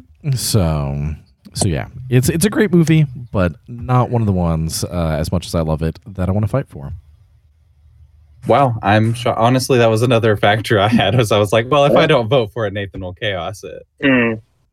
No, little sad that Dan didn't vote for it, but it's fine. It's fine. I'll Um, survive. of course, I'm going to vote for the Scorsese. Yeah, yeah. I Nathan, what are you know. about. Like, Of course, I'm good. I'm not surprised. I'm just sad. All right. Next up, we have. Ooh, I want to see what this one's going up against before I announce it Oh, because interesting. I really, really, really hope that it goes. Oh no, it didn't. Okay, fine. All right. Next up, we uh, have uh, Iron going up against Wood. Tetsuo the Iron Man against Ed Wood. Iron and wood. Oh, that's pretty funny. Okay. Uh, Tetsuo, the Iron Man. A metal fetishist, driven mad by the maggots wriggling in the wound he's made to embed steel into his flesh, runs out into the night and is accidentally run down by a Japanese businessman and his girlfriend. The pair dispose of the corpse in hopes of quietly moving on with their lives. However, the businessman soon finds that he is now plagued by a vicious curse that transforms his flesh into iron. Wow. Tetsuo the Iron Man is the 1989 film directed by Shinya Tsukamoto. It is a brief 67 minutes long Wow. and has a rating of 3.8. All right. And then we have Ed Wood. When it came to making bad movies, Ed Wood was the best. The mostly true story of the legendary, quote, worst director of all time, who, with the help of his strange friends, filmed countless B movies without ever becoming famous or successful. Ed Wood is the 1994 film directed by Tim Burton. It is 127 minutes long with a rating of 4.0, and it is our second Johnny Depp black and white film. Yep. A lot of things doubling up on this one. Uh, all right. So I put Tetsuo the Iron Man in here. I uh, okay. So I struggled. I really struggled with whether or not I was going to put this one in here because Eraserhead was already picked. And these two movies, though very, very, very different in plot, uh, share a lot in common with with the style and with uh, the impact that the visuals have. Not necessarily what the visuals are, but just that sort of very uneasy feeling that that you get um, from um, from Eraserhead. You also get a lot of that from Tetsuo. And I I had never seen this one before until the other night. I started watching it. Unfortunately, I was way too tired and didn't even have a chance to get through 67 minutes. Uh, but but the 30 some odd minutes of it that I watched, it is just an experience. And there's very very little dialogue. It is so visually driven, and and because of that, it has a real uh, it has a re- real artistic feel about it because so much of the story is being told uh, purely through the visuals, and uh, it's just yeah, it is just such such a bizarre movie, and and one that I feel like is absolutely right up uh, right up our alley. But you know what else is right up the Video Monsters alley? Ed Wood and and B movies and Uh, yeah. so so yeah. Yeah, we have who had- two movies eligible here that would be like a great um it'd be a great counterpart to our Universal Monsters series that we did. earlier in the year. Yeah, well, and uh, Tetsuo would also be a great way to transition out of our Korean horror, even though it's not a Korean film, uh, sort of bridging some of that East-West divide, and Mhm. it, um, yeah, like it. it okay, okay, I'm, I'm gonna stop talking about uh about it so that we can talk a little bit about Ed Wood. So, Eric, why did you add Ed Wood? Uh, really quick before we move on, I just want to point out uh, there's a review for Tetsuo the Iron Man on Letterboxd by Joe Lynch, the the filmmaker, and he says it feels like if early Cronenberg, early Lynch, and early Aronofsky shunted, which is uh, quite a quite an incredible uh, description there. And accurate. Yep. And yeah, it's totally accurate. Very accurate. Um, yeah, Ed Wood. I mean, that Ed Wood was the last movie I picked. It was one that I was kind of holding out hope that one of you guys would pick, uh, but it just it had to be here. I mean, it is. It it if Batman Returns didn't exist, it would be Tim Burton's best film. Fair. Um, it is one of the. I mean, it's it hits so many of my like cinematic sweet spots where it's like um an ode to like old B horror movies. It has a little bit of that Universal Monsters flavor to it, especially since um uh Martin Landau is playing Bela Lugosi. You also love um, movies about making movies. I love movies about making movies. God, it's the best thing in the world. Um, Hell yeah. there were a lot of movie, a lot of black and white movies, especially independent films, are about making movies too. We didn't get too many of those in here really, uh, but there was like In the Soup. Um, I feel like there was another one. So, anyway, it doesn't matter. Um, but yeah, Ed Wood is just this is another one of those movies that's just a blast. It's so much fun, and it is just um, it's it's the kind of movie that reminds you of why you love cinema and art in general. You know, it's just like it is such an a loving, uh, heartfelt ode to cinema in general. Um, yeah, I just I love it. It's it's a fantastic, phenomenal movie. All Had right. Dan, So, Corey, um, thoughts on Tetsuo the Iron Man versus Ed Wood? Uh, Tetsuo the Iron Man was one of the first movies I remember watching that I almost like took it out of the VCR because I was like, I don't understand. I don't. This is freaking me the fuck out. What this movie is, because I rented it in like 1995. I had never heard anything about it. it. The cover just looked very, very interesting on the video shelf, and it freaked me the fuck out. I mean, in all honesty, I was I was not expecting what that film actually was. Uh, so it, it's one of the most visceral reactions I've had to a movie that I could easily remember. And uh, Ed Wood, um, I'm sorry, Eric, it's it's Tim Burton's best film. It's That's listen. If you think it's Tim Burton's best film, I I, won't- I won't argue. I I just Batman Returns is so good. Um, Corey, your thoughts Fair. on Tetsuo versus Ed? So, uh, Tetsuo the Iron Man is maybe probably one of my favorite movies of all time. Um, like Shinya Tsukamoto is absolutely just an an insane person.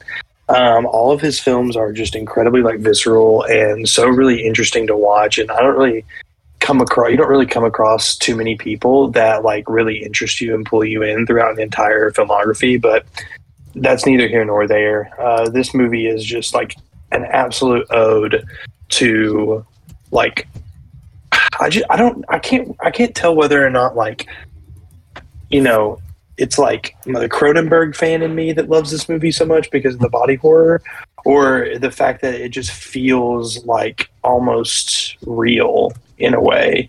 Um, but it really did affect me on a visceral level, and unlike Dan, uh, it did not make me want to pull it out or switch it off. It kind of glued me in and kind of like oh, you know, Oh, that's my like it- eyes.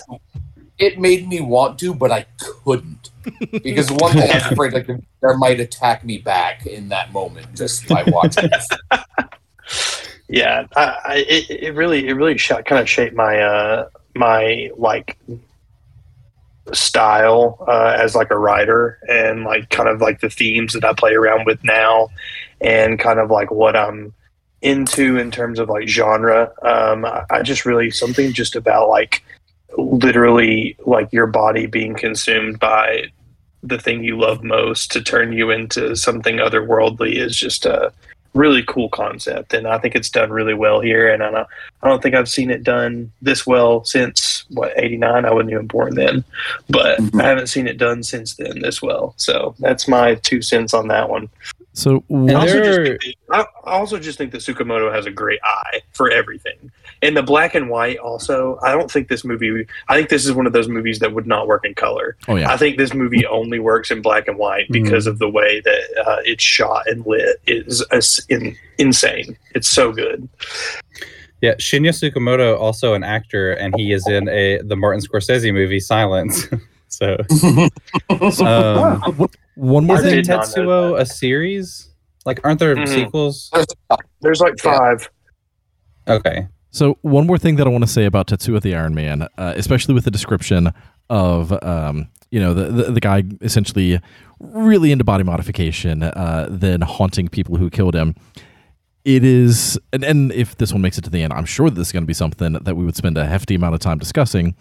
It is such a fascinating way to bring in classic Asian horror tropes of you know hauntings and uh, and, it, it brings in more of a classic story into a very modern, very technical age, and just the the merging of the two, I feel like works in a way that a lot of other films that try to do similar things don't, because it either leans too heavily into the the classic, and it makes some of the modern stuff feel like just window dressing, or it leans too heavily into modern to where um, to where the classic stuff almost feels out of place.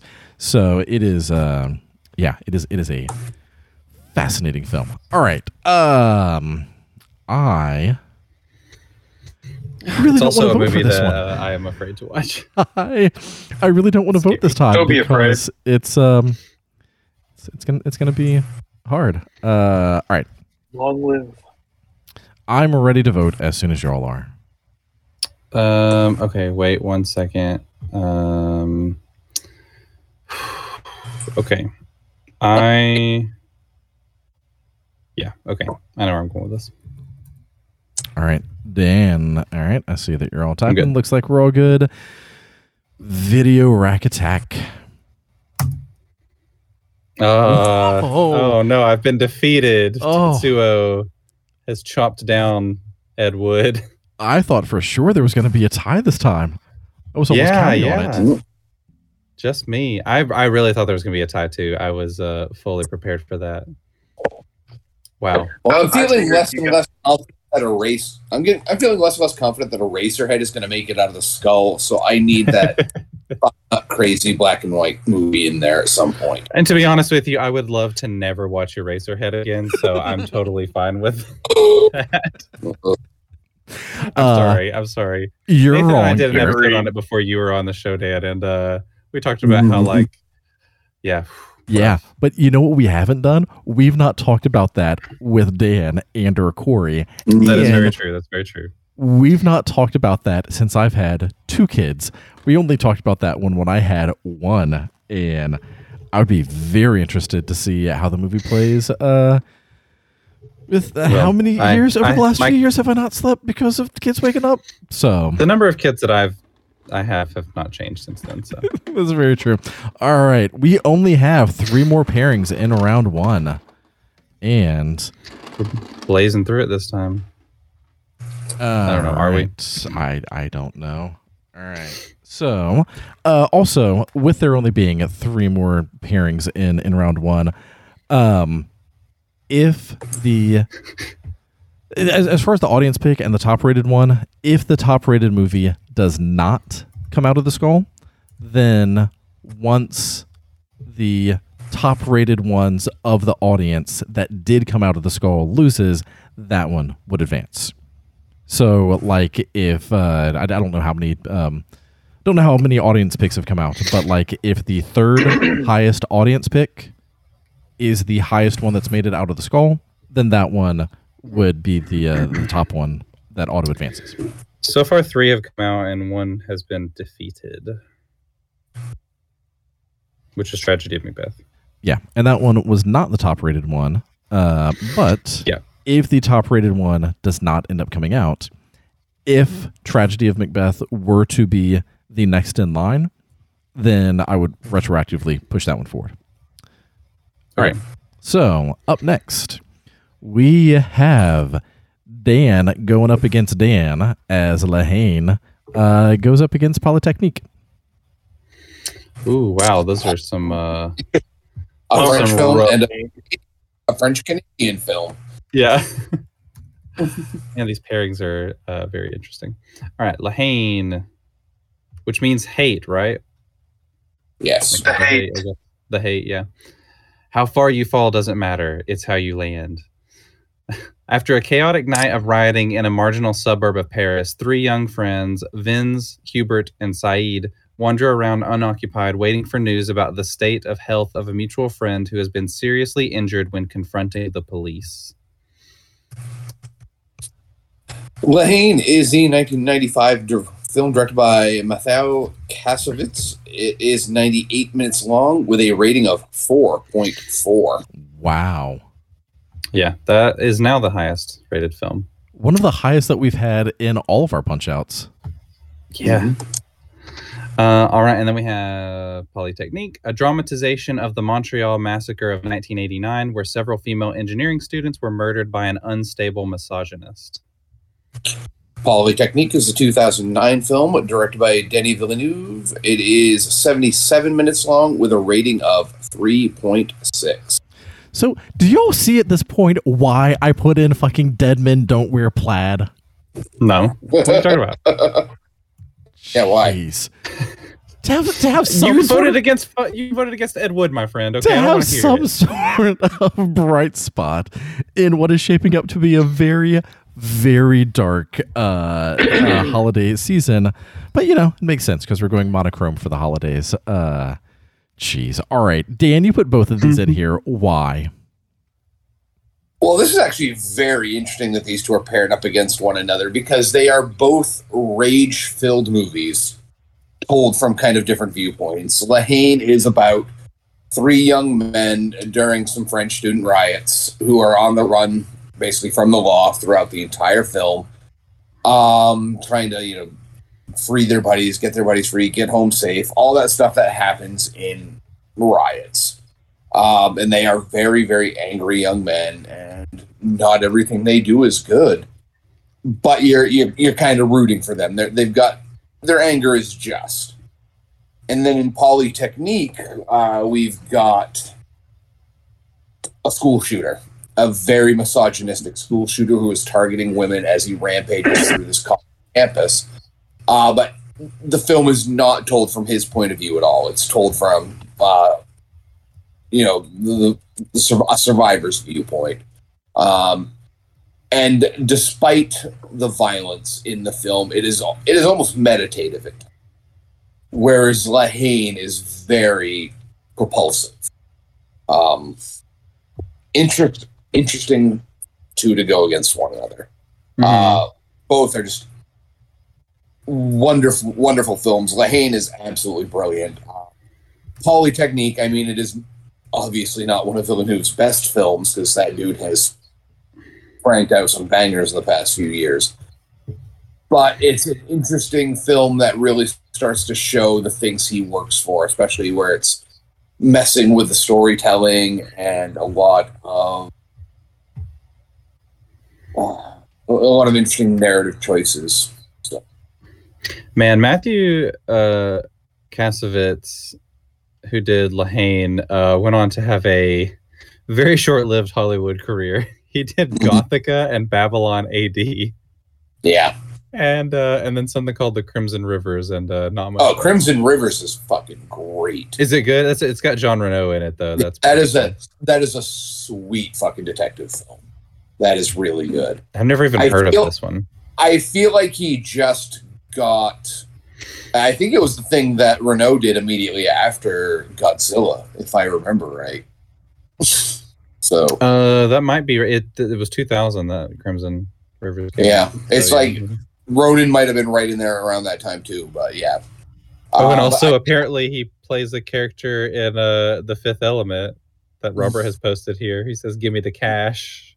Cassavetes Um, also yeah. dir- like was active.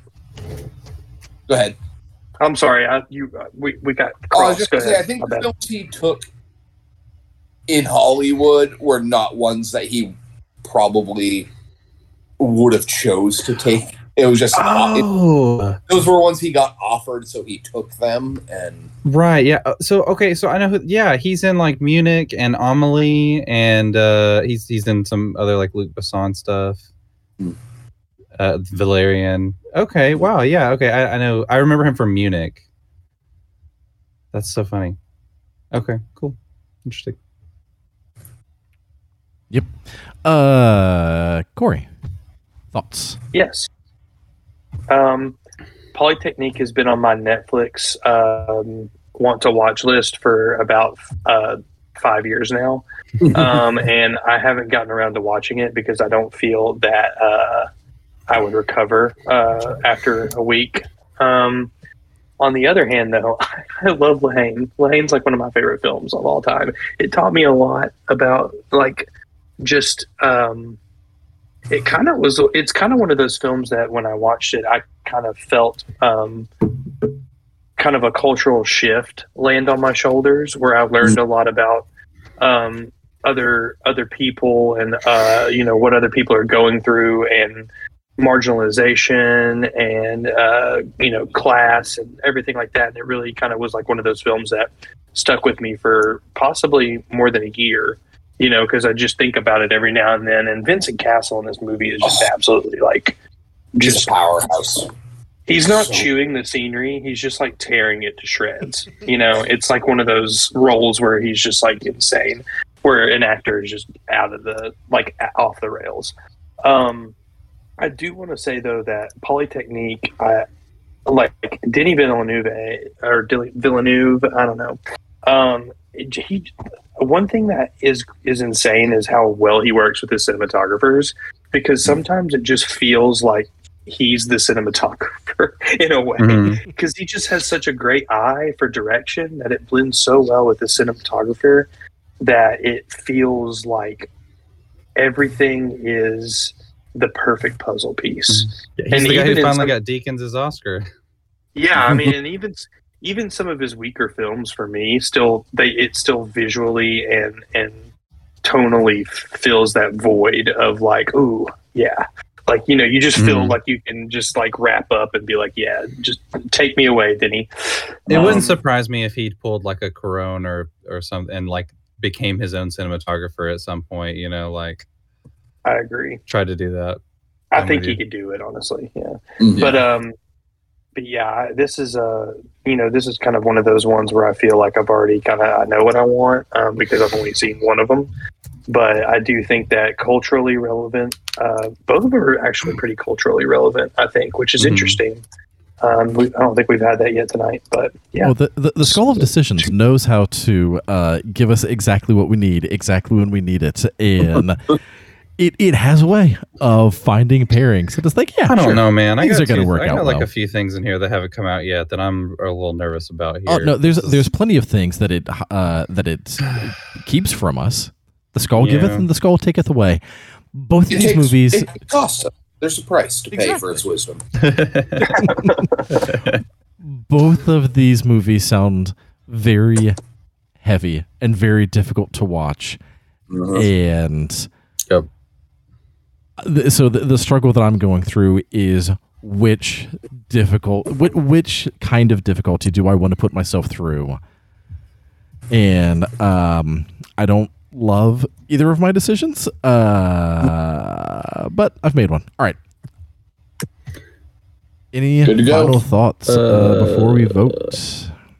I have none. I'm ready to go. All right. Everyone got their votes locked in? Yep.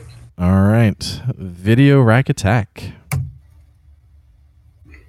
Uh oh man, I thought we were about to have a tie here again. All right, we got three for La Haine, one for Polytechnique from Dan. I, and I can't be mad because both were my choices. So Yeah. I just wanted to give Polytechnique at least one vote.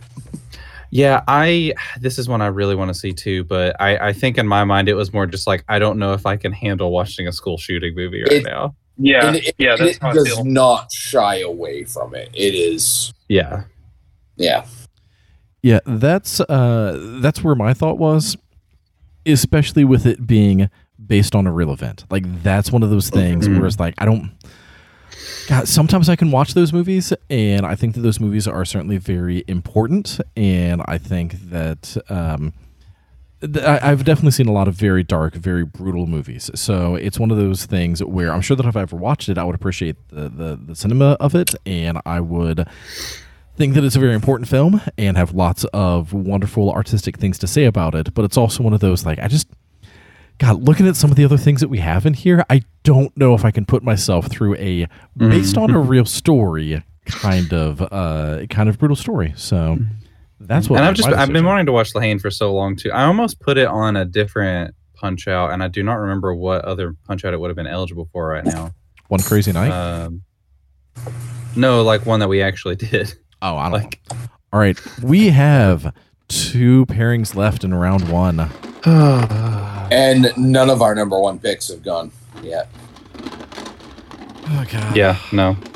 Which is, we'll, we'll probably get one of those, but uh, Right.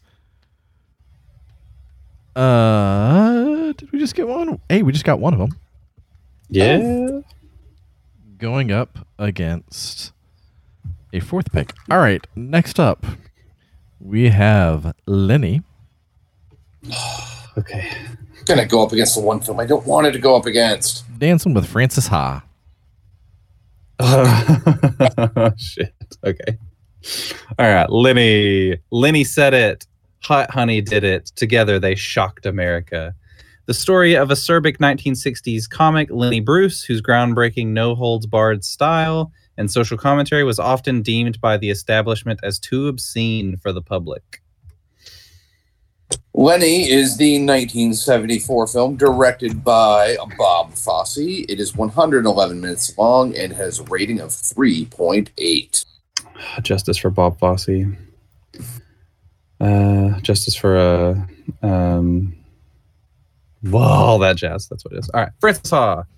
An aspiring dancer moves to New York City and becomes caught up in a whirlwind of flighty fairweather friends, diminishing fortunes, and career setbacks.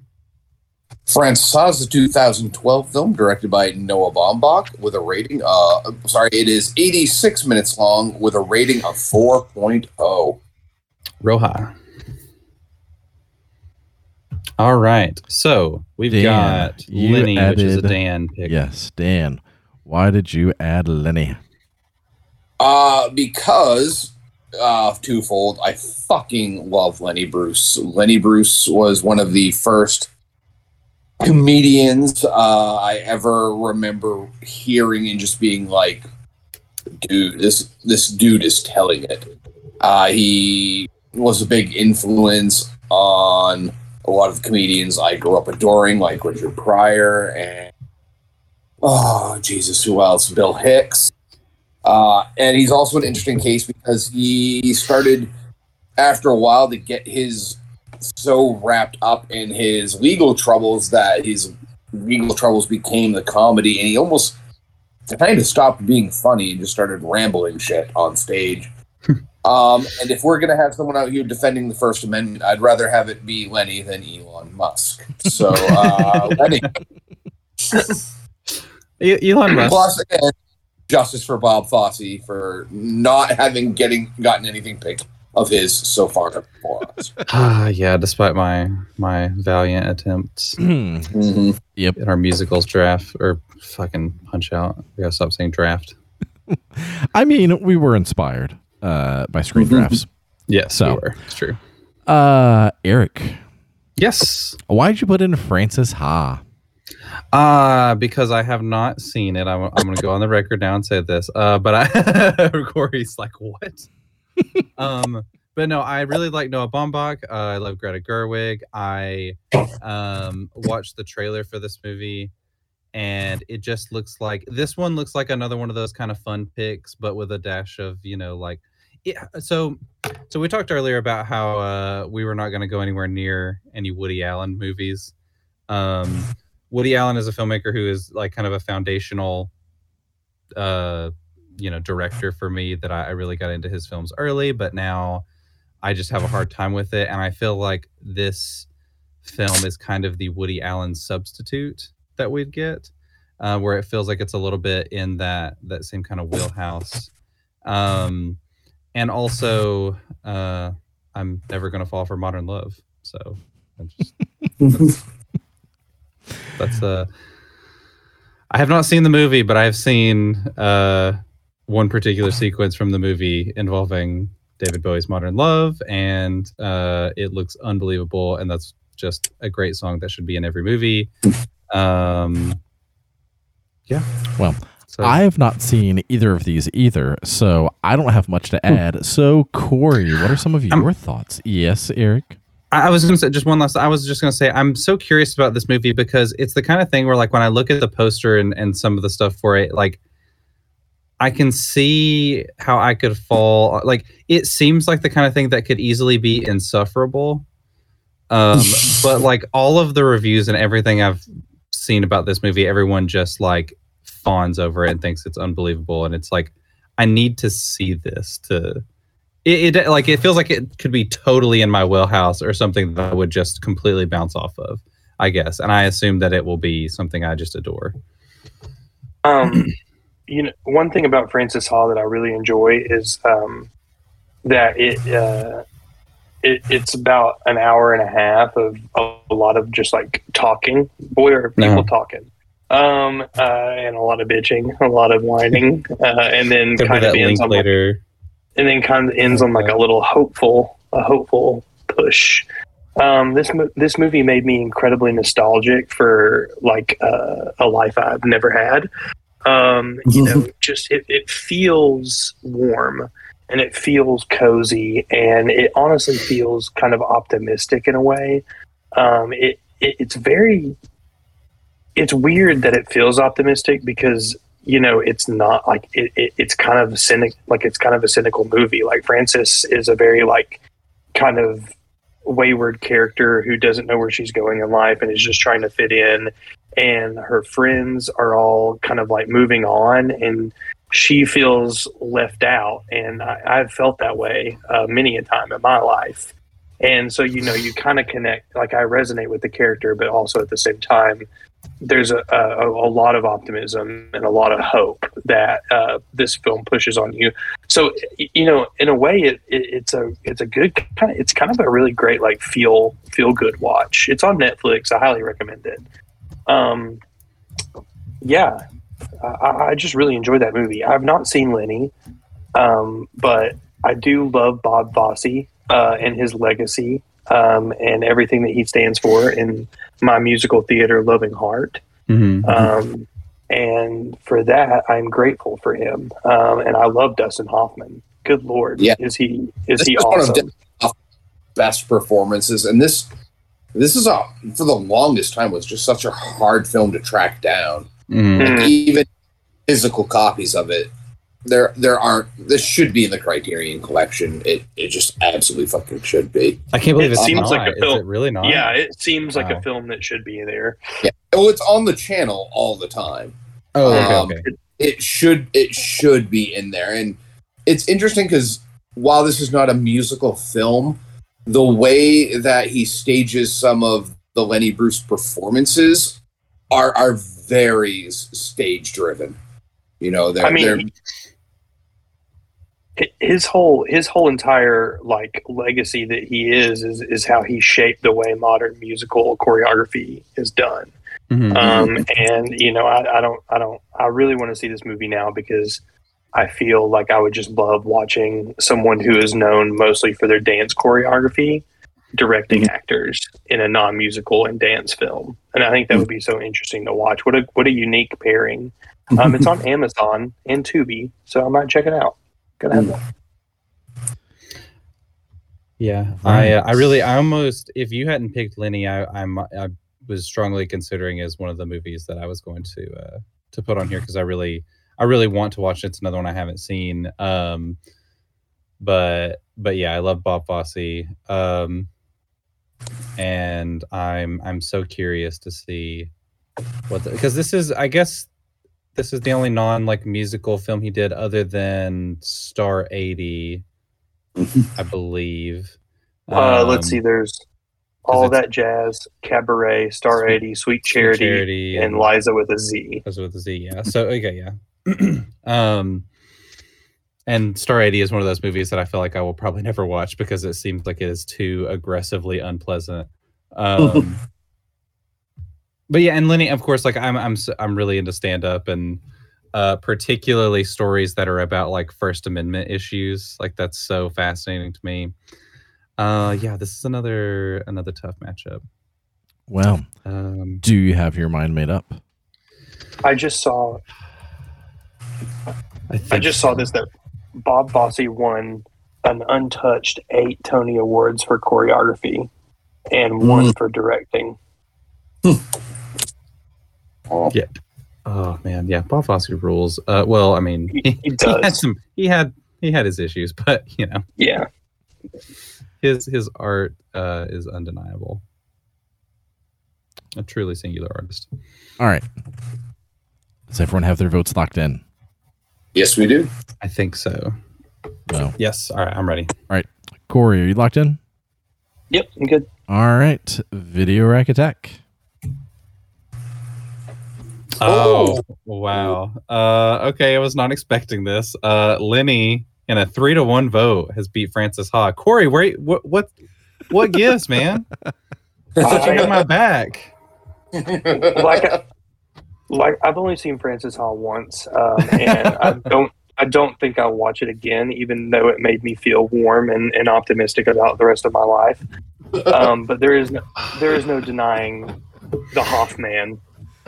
Yeah. Man. Lenny will not make you feel warm and optimistic. Nathan, but- you're no. you're sitting here complaining about how dark all these movies are, and you're voting for a dark movie. What what gives, man? all right, look, Look, I got one other horse in this race. Oh, I was- I was about to say, not were you- been are you gonna- I was about to say, are you going to use a chaos card for Frances Ha? I mean, I mean, damn it! I really want to. Um, damn. Well, you know what? Surely to God, we'll get some Greta Gerwig representation in a few months with our women-directed films draft. Uh, fuck, I keep saying draft. Damn it. Uh, Punch Out. Um, I'm going to hang on All to right. my chaos card. I'm disappointed. All right. Robert's Well, telling me not to do it too. I I got another movie that I'm I'm gonna pull for. Uh, all right, yeah, all right, we're good. Um, God, I had a feeling this would happen. I Frances Ha was gonna be a big one. Oh man, I am um not happy with the things that did not come out of the skull Oh, that means I might be happy with the things that did come out of the skull. because in our last pairing in round one, we have Persepolis against History of the Occult. Damn it. Oh. Okay, I mean, I'm not mad about about those movies coming out, but I'm mad about what didn't come out.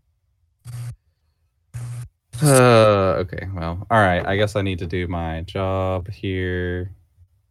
Yes, you oh do. man, I got all, I got into Mm. IMDb and all kinds of stuff. I got to get back into Letterboxd. Hold on, it's gonna take me a second.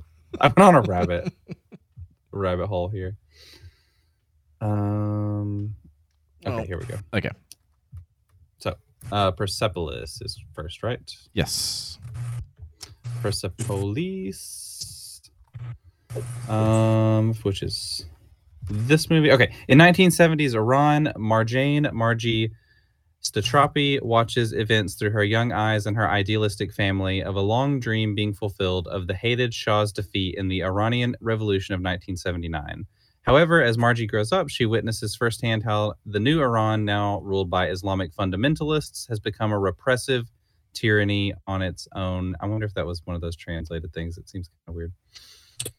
Uh, Persepolis is the 2007 animated film, our first animated Mm. film. Directed by Vincent Paronnaud and Marjane Satrapi. It is 95 minutes long with a rating of 4.1. All right. And then we have History of the Occult. Um, Future is over. That's the tagline. During the last broadcast of 60 Minutes before midnight, the most watched journalistic program on television, Adrian uh, Mercado, I'm sorry if I'm pronouncing these wrong, could expose a conspiracy and link the government to an obscure secret society. A History of the Occult is the newest film left in our, our thing. It is uh, a 2020 film directed by Cristian Ponce, 82 minutes long with a rating of 3.8. Well, Robert, congratulations. History of the Occult came out. Uh, So, uh, Eric, yes, let's start with. Persepolis because you put that into the skull. I sure did. Um, yeah, Persepolis, another movie I have not seen, uh, but I've been meaning to for a while. Uh, it's animated, which was kind of a big factor. I really wanted to get some variety, and I thought that would be cool. Um, it is uh, very heavily into Iranian politics, which is a very interesting angle. Um, I have, or both. Yeah, uh, so Robert is pointing out too that the film is not entirely in black and white. Um, Persepolis is not entirely in black and white, uh, but I'm not sure about History of the Occult. It might be. It's one of those movies that kind of does like what Sin City does, where it has splashes of color periodically through it, but is predominantly black and white. So I Yeah, think and that- that- that was allowable. decided that. Yeah, that was allowable with uh, as we were coming up with what the crit- what the criteria were. Um, it had to be predominantly black and white. If something had flashes of color, or even if they were entire sequences of color, as long as it was, you know, uh, the the vast majority of the movie is in black and white. So, like, you can't do something. Or we didn't pick any movies that just had like a black and white flashback scene, or even something like um, uh, Pleasantville, which starts out black and white but then goes full color. It's been a while since I've seen that one, but I feel like more of the movie was in color than black and white, so that one didn't make it either. So yeah, it's it's fine if there are elements of color. Uh, it just has to be predominantly black and white. Yep. Uh, yep, yep, yep. Um, so yeah, Persepolis. Now, history of the occult. Actually, I think I also put this in, didn't I? Uh, it was an audience pick, but I think that It was an audience pick, but I think I put it in the yeah, poll. you put it in the poll. Uh, yeah, I put it because Robert told me to. Uh, he threatened me. He said if I didn't uh, do it, then he would murder me. Uh, but no, I watched the trailer for this and it looks incredible. Um, it, I think it was also kind of a factor in why I didn't put in Good Night and Good Luck, which is kind of weird because they don't, they're not super similar. Um, but it is a, uh, the the fact that this movie kind of centered around like a 60 minutes broadcast and has a little bit of that like uh, mass communication broadcast media styling to it. I was like, ah, well, okay, I'll take out this one instead. Uh, I was also trying to make room for other things. Um, yeah, no, the trailer for this looks incredible. It's like a, a Lovecraftian horror film. Um, it's it's one of those things where like every single shot that popped up in the trailer, I was like, oh, this is ticking a lot of the boxes of things that I love in a movie. Um, and yeah, I wanted to give uh give uh I- this is kind of like the Rocky of this uh punch out where it's like I want to give give a little guy a chance to uh you know make it to the top even though this is like you know of course it, it was one of the audience picks which is still weird to me um weird. it felt like a fun underdog kind of story where it could squeak by and we could uh you know give give something that otherwise wouldn't uh give a little love to something that's maybe a little underloved Yeah. So I've seen Persepolis, uh, and and it, it is a really solid film. Uh, it's based off the graphic novel of the same name, and Right, of course, it yeah. is like it, it is almost a page to screen.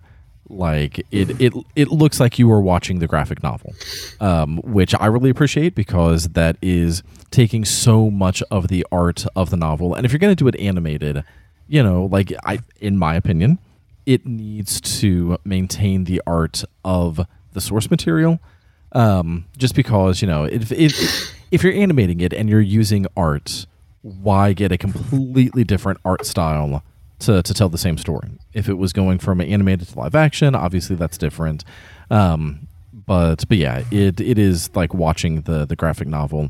Um, it it, it, it tells a very personal story and it is a very solid film. Um, it also, you know, it's it's like a memoir, and so there are some narrative gaps because sometimes people are just like, "This was me in college," and then this thing happened five years later. So it doesn't necessarily uh, follow a lot of the same uh, narrative structure that you would expect in a lot of films, but um, yeah, it is still very very solid. Uh, History of the Occult I have not seen but uh, it sounds I don't think fascinating. I don't think a history of the occult is in the U.S. yet. So, so I we might just- not even be able to watch it. Is what you're saying? I would. I was just reading a review on it, and one of the reviews was from November 13th of this year, and it said, "I'm finally glad that U.S. audiences are about to be able to watch this movie because it's very good." So, Oh, interesting. Hold on. I don't even know. It would be really hilarious if we could if we put this in and we could not watch. Uh, it is available it- to. Be rented on Apple and Vudu. Okay, right now. okay, okay. It can okay. it can be cool, rented. cool. Okay, good. Excellent, because I really want to see it. I just watched the trailer. It looks fantastic. Yeah, it looks really really incredible. Also, I didn't even realize this, but the so Persepolis, um, the the the main character of Marji, you you were talking about how it's a biopic. Um, the the person it's based on also co-directed the film. Like she wrote the comic and then she co-directed the film, which is pretty cool. So yeah, that's Yeah, it is. It Very is a very personal story. Uh, beginning. She also co-wrote the film too. Yeah, yeah, she co-wrote it, co-directed. Um, oh man, I was really pulling for Persepolis, and I'm not sure how this is gonna go now. Yep. Uh, does anyone else have any additional thoughts before we vote? My only thought is, uh, God, I hate that we do this every. I always look. I Mhm. always get so excited about these stupid fucking things, and then every we get in here, and I'm just like, nope, don't like it. Not fun. I just love the fact that we have started subjecting ourselves to this hell every single month, sometimes twice a month when we do our theme punch outs, rather than just like doing something simple. Like, hey guys, uh, let's just, you know, rotate the order of who picks the theme, and then we just each make a pick. Because uh, that would be so much more simple. I know our, our motto is like we take movies seriously, but not ourselves. But I feel like the secondary motto of this podcast is we make things overly convoluted. that's Um, that's part of us not taking ourselves very seriously. Yes. Uh, all right. right. I am. I'm locked ready in. to vote. I'm ready. Dan, Corey, you all locked in? That, Yep. Yeah. All right, Video Rack Attack. Oh, oh, Dan. I wish I had known. All right, well, well- this one this one was more strategy because I have the strangest fucking feeling that History of the Cult is the number one audience pick. Oh man, that's a good point. So yeah, history so of I the was cult trying just to make won. I was trying to make it use its advance as early as possible. Okay, well, uh, yeah. So Dan voted for Persepolis. The rest of us voted for History of the Occult. I like where Dan's head is at. I wasn't thinking. Yeah, I clearly. actually want to see History of the Occult more. But I don't want History of the Occult to lose in the next round only to be advanced because it's the number one audience pick. Yeah. Uh huh. Okay. Interesting. Nathan, what do you do? Oh, I thought I, you I were could like- be I'm wrong on that. I could be wrong, but I mean, I how just have many? that feeling. So, how many audience picks uh, have moved forward? Three audience Um, picks. Three of them. Young Frankenstein did Yep. not make it out of the skull. RIP. Wow. Um, Yeah. So, and then, yeah, Raging Bull and Roma and History of the Occult now are advancing. yeah. So, And Macbeth was defeated in battle. All right. So, before moving in around to, let's talk just very briefly about the uh, picks that did not make it out of the skull. Wings of Desire, Young Frankenstein, A Field in England, and Eraserhead. I'm very, very, very sad that three of these four movies did not get out of the skull. Which is the one that you're not sad about? Wings of Desire. Yeah, that's the one I'm most sad is not not made it out. Look, I'm I'm sure that Wings of Desire is great. I, would, I just I've not seen it and I don't know that much about it, so I'm not as invested in it. Uh, Here's what you need to know. It's yes. it was remade as City of Angels Mhm. starring Nicolas Cage and Meg Ryan. Okay. Um, and it is also it, listen. If Wings of Desire didn't exist, then we would never have gotten Iris by the Goo Goo Dolls. Okay. So, like- so I'm very sad that three of these movies did not make it out of the skull.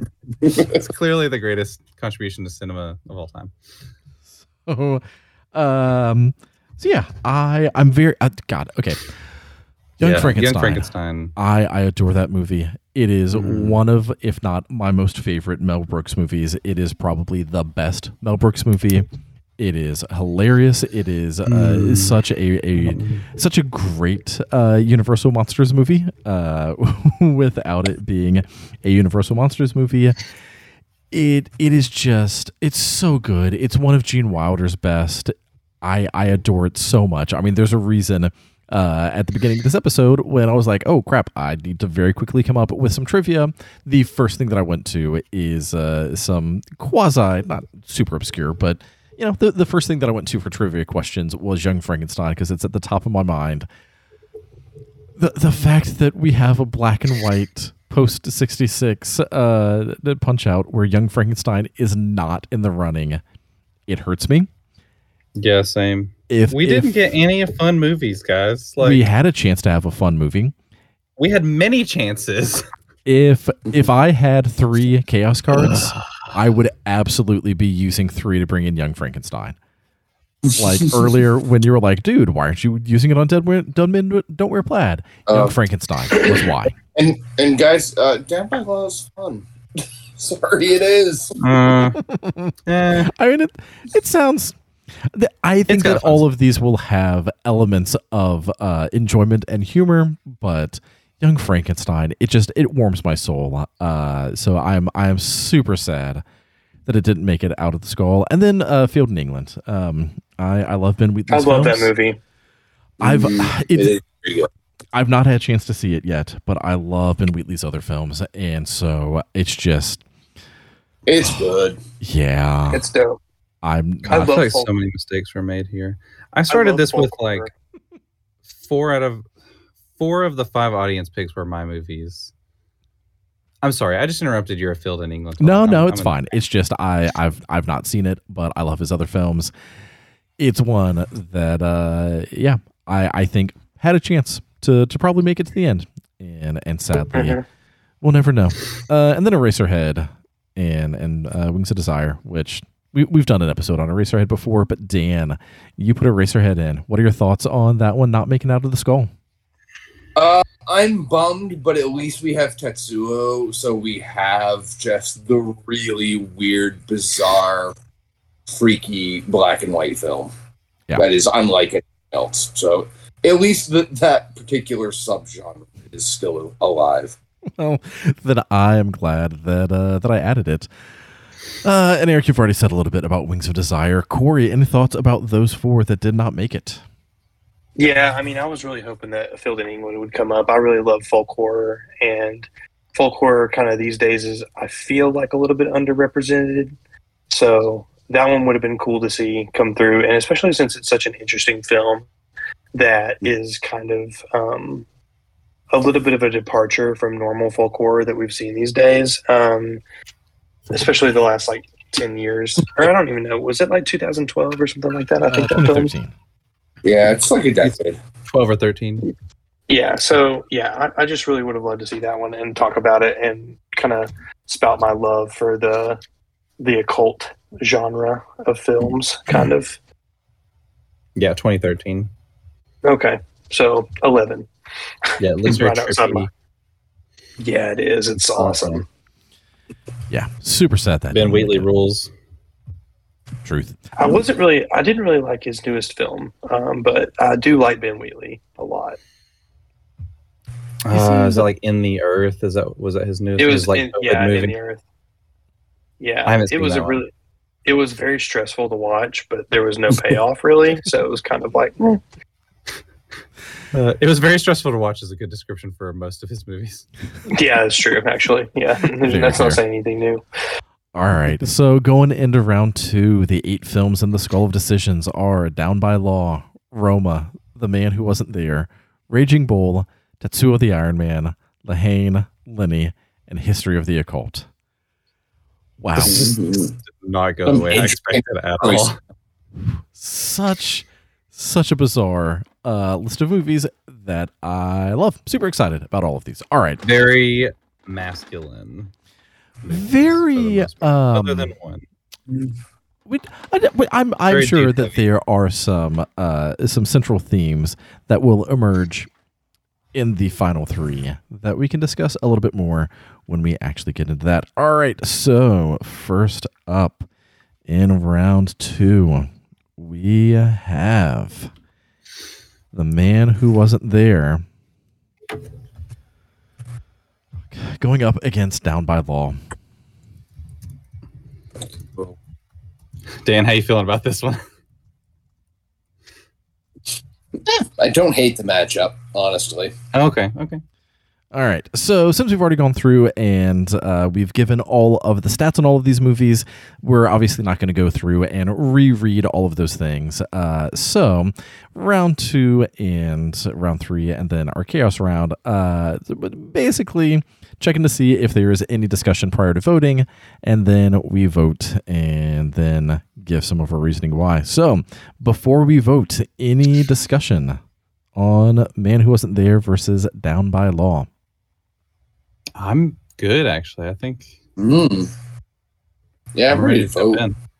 Yeah, Uh, ready to vote. Let's do it. Let's power right. through. So, uh, video rack attack. Oh man, look at that Whew. clean sweep. Yeah. The- for for a man who wasn't there, he sure is here, guys. I'm gonna keep making that really dumb joke. Robert said this pleases me. you are welcome, my friend. Uh, yeah, that went about the way I expected. Here's the thing, guys. I didn't want to say this earlier. I do not like Down by Law. I'm sorry. Dan. oh, I watched this movie in class one time, and I was like, "This is I'm s- I was so bored by most of it." I love the cast. There's some fun moments in it. Um, I really don't remember it. I just remember being kind of disappointed by it. Um, well, I think you need to. Yeah, I think you owe yourself a rewatch. I feel like if I watch it again, I would I might appreciate it more. Mm. Um, but I might be another one of these guy, uh, another one of these uh, like Robert and Corey here, where it's like I don't know if Jim Jarmusch is my wavelength. Yeah. Uh, but That's fair. I, Which also I haven't seen. I haven't seen very much Yeah. of his movies. Like I, I feel like I would probably really enjoy something like Paterson or uh, you would love Ghost Dog. or Ghost Dog, yeah, or uh. Okay, I do coffee and love Ghost Dog. cigarettes. Mhm. Everybody loves Ghost Dog. That Ghost Dog is is the the- first movie of his I ever like remember hearing about. But uh, and yeah, Forest Whitaker, he's great. He Yeah. He's awesome. Yeah. Such Oh. good film. All right. Next up. If that had been in black and white, it would have been here. Oh well, yeah, absolutely. I mean, you can just uh, desaturate your TV. All right. Next up, we have La Haine versus History of the Occult. Oh, Uh, okay. Sorry, I need to mark off these. Down by Law was taken out. La Haine versus History of the Occult. This is a very interesting matchup. Just kidding, no smile. I know what I'm voting for. Ha ha ha. Yeah, me too.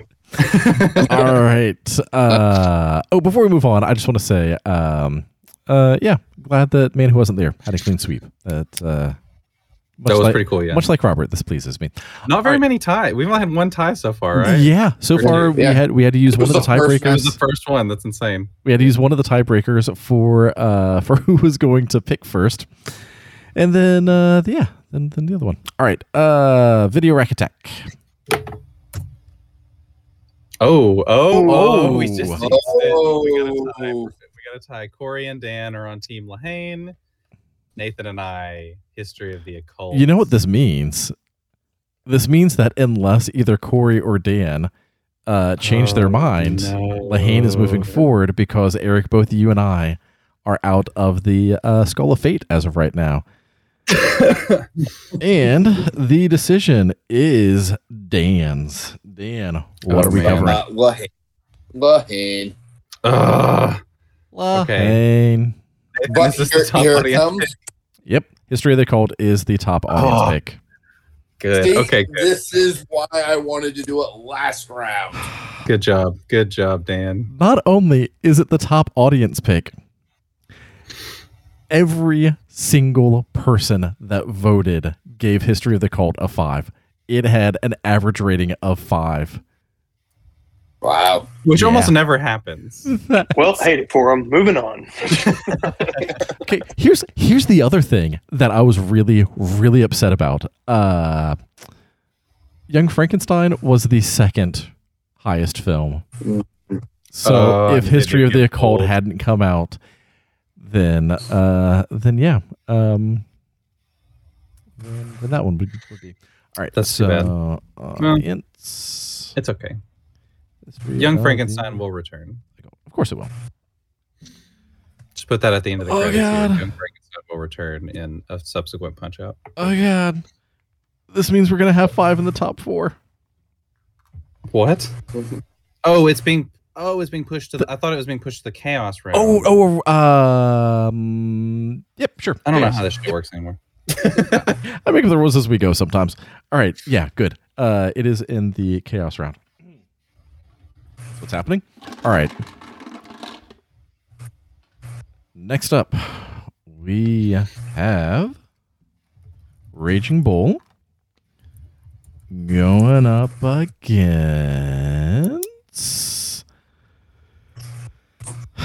Why do we do this to ourselves?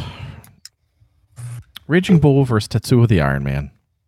Oh, I knew it. I knew it. I knew it. Ah, it's so funny. Why? It's so funny. Mm.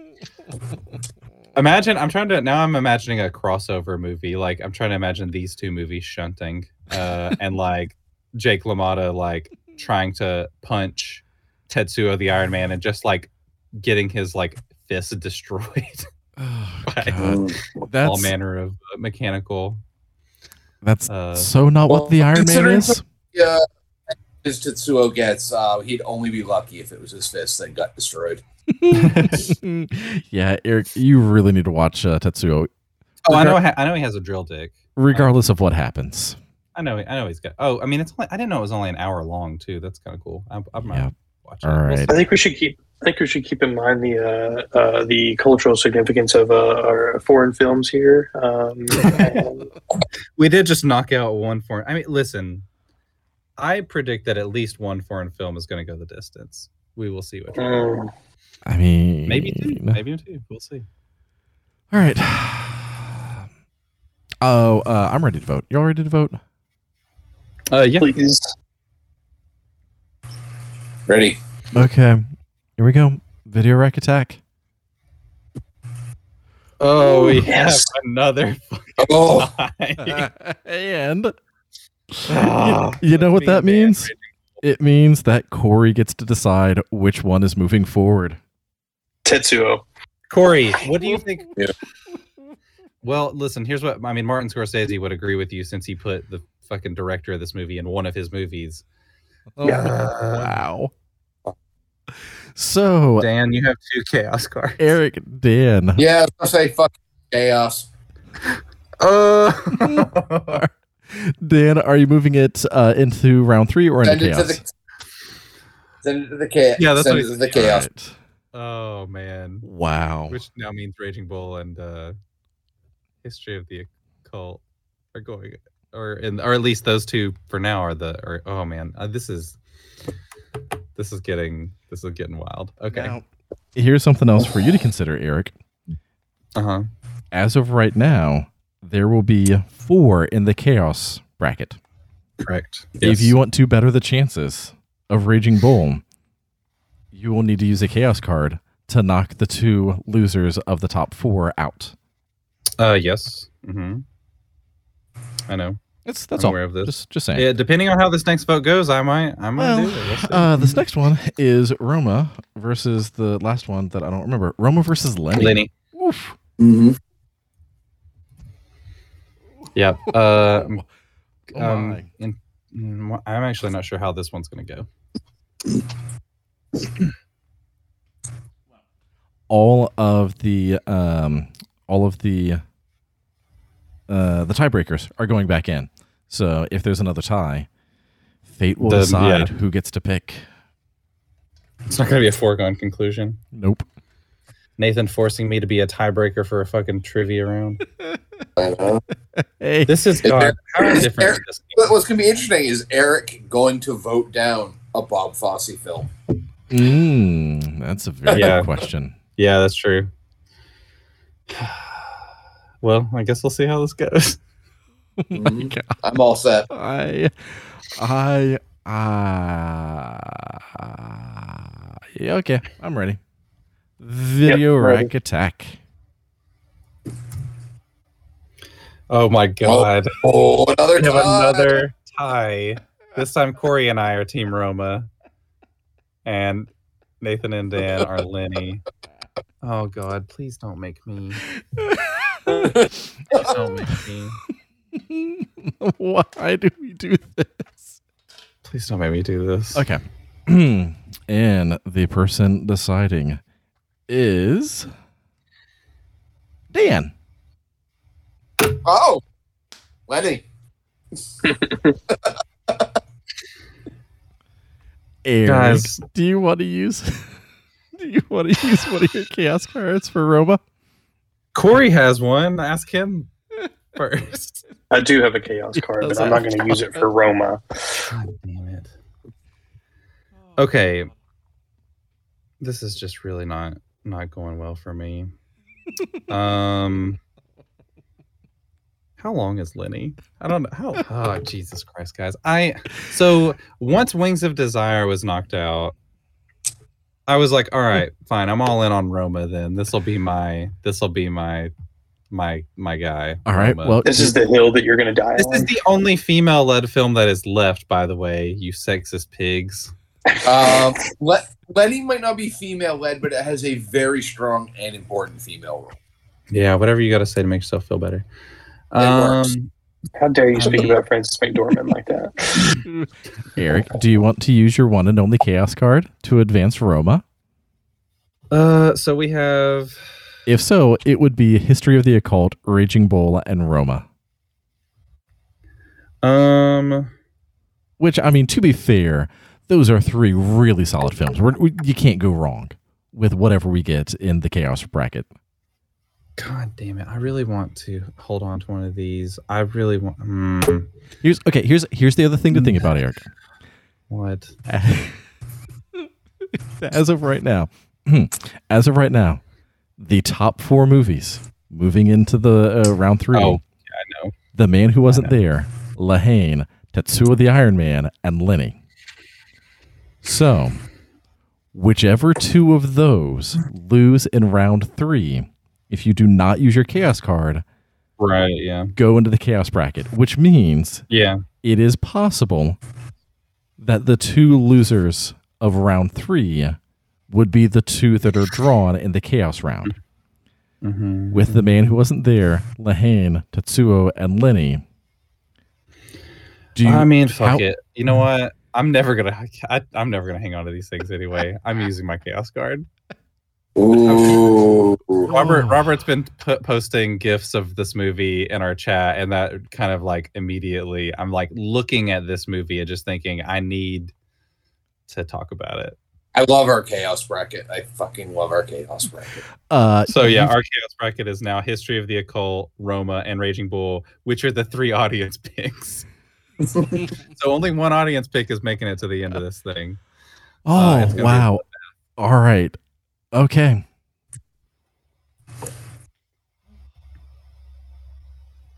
All right. Moving. Here's the thing though about this, Robert, is that it could be Roma versus History of the Occult. I don't know. but I mean, would would you be upset with either of those? no, but it's just a it's a tough choice. All right. Uh, Oh, God. Okay. All right. I'm stalling because in the, the first time in this entire punch out tonight, I'm a little nervous of what the pairing is going to be. yeah. Uh, there's one pairing I really hope we don't get. There, there is one pairing I really hope we don't get. Oh God! All right. So, in round three, we have Lenny going up against the man who wasn't there. Oh, that's exactly the pairing I did not want to get. Yeah. That's Uh, yeah. I I'm so upset right now. All right. Any I know discussion before we vote? Uh, no, no. Um, I'm I'm ready to go. If you guys are, All right. Ready? Um. Yeah. All right. Video rack attack. Oh, no, we have another tie. Nathan and I are aligned this time with the Oh. man who wasn't there. Dan and Corey. Who made the I'm choice last time? Nathan, here's the thing though. We have a better chance. Dan. I swear to God. Guys, give me one. Give me one. You still have Roma out there. You still have Roma out there. No, I mean, that's a long shot. Here's the thing that I am debating. Oh. Oh, what are we debating? Do I want to use a chaos card to ensure that the man who wasn't there advances? Can you not just do that if it loses? No, so remember at the start of the episode, I said the, the standard rules of chaos cards, where if one loses, you can use it to advance. But if we Right, have yeah. a tie, one of us can use our chaos card to pick the winner. Mm-hmm. So we wouldn't have to go to the Skull of Fate. So I can either use. This is round three. This is the top four. Yeah, I'm using one. We we're talking about uh, man who wasn't there. Yeah, but it might not even be drawn. Oh, no, Nathan. no, no, dude. This is the this is the round four. So this means we are definitely going to talk about the man who wasn't there. Uh, uh, Sorry, it's round three. It's the top four. Oh, I I- thought no, you I- meant no, like no, you no, would no. I'm using so in in the case of a tie, to a chaos bracket. I can no. In the case of a tie, see, see this is why I said things at the start of the episode to make sure that there wasn't uh, any possibility of me making up rules just to get what I want. At the start of the episode, I said we can, if there is a tie, before going to the Skull of Fate to randomly pick who gets to make the decision, uh-huh. we can use a chaos card to do that. So Oh, of course, of course, yes. So I'm using my chaos it. card. Okay. You're very lucky you did because I was playing it cool. I was totally throwing the chaos, my last remaining chaos card. If you if you went to the the skull, Yeah. And so it was like Wow. I no, I Lenny sounds amazing. God, so I many of my other of picks have lost. No, I'm I am using a chaos card. Um Okay, yes, I'm. I'm glad you reminded me of that. So it- whenever you mentioned that too, the, whenever I, like I've been thinking about it this whole time, and I was like, I don't see why anybody would do that if you could just wait and see, this is and then why. chaos it later. But and now it makes sense. It's why it's we would to it. if there's a pick that is important enough that like it matters that it's like no, we we we have to do that one. So all right, so yeah, bless Lenny, you, Nathan. I'm I'm very sorry, Dan. Lenny sounds wonderful and amazing. hey, had a good run. The- okay, here's the other I'm- thing. Man who wasn't there was the I'm bummed. And I'm only not upset. I love the man who wasn't there. Yeah, it's a it's damn the- fine film. it's the only pick this entire punch out that had a clean sweep. So, I'm gonna get. Uh, I'm gonna get to you my favorite lines in the movie when we talk about it. So which Uh, means the ma- that uh, the the final pairing in our top four is La Haine versus Tetsuo the Iron Man. I'm good to go. this is actually, I'm not sure what to do here. This is interesting because Corey, this is one. These are ones that you you've seen both of these, right? Like you like both of these Yeah. a lot. I do. I do love both of these a lot. I already have my mind made up though. Okay, all right. Well, Yeah. I'm I'm curious to see how this goes. Well, we've really jinxed ourselves by saying we haven't had many ties. I know. Yeah. God bless. All right. I'm I'm ready. Uh video rack attack. Oh, my for God. fuck's sake. We have another tie. Dan and I are lahaning together. I lahane this fucking. do, you, do you know what? Do you know what time? You know what I think? What what time it is? Is it chaos can- time? I think I, can I use my card on this one? Oh yeah, you can use You- it to to do the tiebreaker. yeah, I want to use it on Tetsuo. Okay, so here's the other thing. What if two people wanted to use their card to break a tie? Um then both of I think you it goes. It goes what? I think it would go to the skull. Yeah. but, but then it it would uh it would cancel out like both both chaos cards would be used, and then it would go to the Mhm. skull. Oh, would ju- okay, that makes sense. Yeah, you Yeah. cancel each other. Okay. Yeah. So And I So- thought about that, but then I was like, but then it's only a 33% chance that you get drawn, Eric. So Yeah. Yep. Okay. Uh, this is absolutely insane. Okay, so we now have the man who wasn't there, Tetsuo, two wildly different movies. Oh my god. Um, I Wow. I ne- I never thought Tetsuo would make it to the end. I almost didn't put it in. Nathan, you must be giddy as hell right now. You These have were like no two- idea. You have. You never, you never get a good sweep like this. there have been so many ties. Oh man, this is. I, I love the drama. All right. So this means that uh, we are definitely talking the man who wasn't there and Tetsuo. Uh, so before My we main mission has been accomplished. so before we move into the chaos bracket to vote on uh, Roma, Raging Bull, and History of the Occult, God, so much chaos in the last uh, several pairings. Um, we vote between Man Who Wasn't There and Tetsuo of which one we cover first and which one we cover last. The winner is what we cover last, with the whole, you know, save the best for last thing. Doesn't necessarily mean that it is the better film, but that's just uh, the, the way that we've structured things to to have some sort of um, cohesion between ep- episodes. So between Tetsuo And I, and I want to point. I want to point this out quick too about Tetsuo because this just shows how wacky this fucking film is. It's streaming on both Shudder and the Criterion Channel. Uh, rules. Oh So god. good. All right. So um so yeah, the the loser of this pairing will be the first one that we cover. The Mhm. winner will be the last one that we cover. Yep. All right. They're both being covered.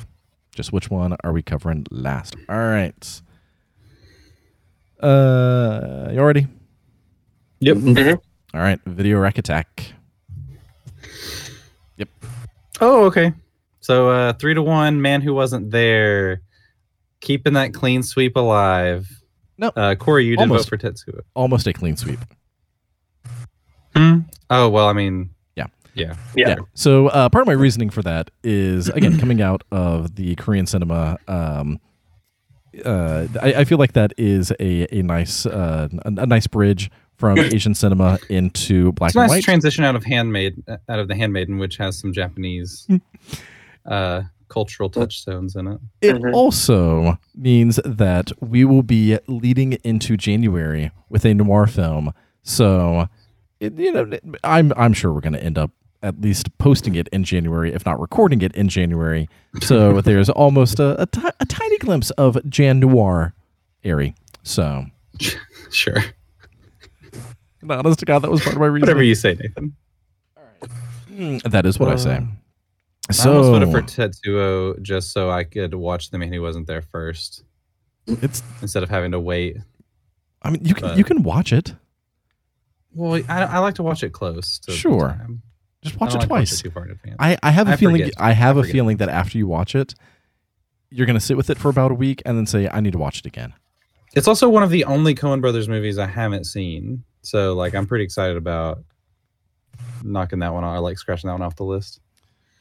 All right, so in the chaos bracket, Oh come on. Roma and Raging Bull and History of the Occult are the three options. So Yes. All right. Let's mix these around a little bit. And then Dan. One, two, or three? Three. Three. Eric. One or two? Yes. One or two? One. One. And then this one goes over there. So in the chaos bracket, Dan is going to be happy. And then Okay. is Eric going to be happy or is Robert going to be happy? Robert Alright. will be happy if I'm happy. So Um But you won't be happy if He was- Robert's happy. Because in the chaos bracket, we have History of the Occult going up against Raging Bull. Mm, Wow. Oddly enough, of the films, none of neither of these are the ones I would have voted for.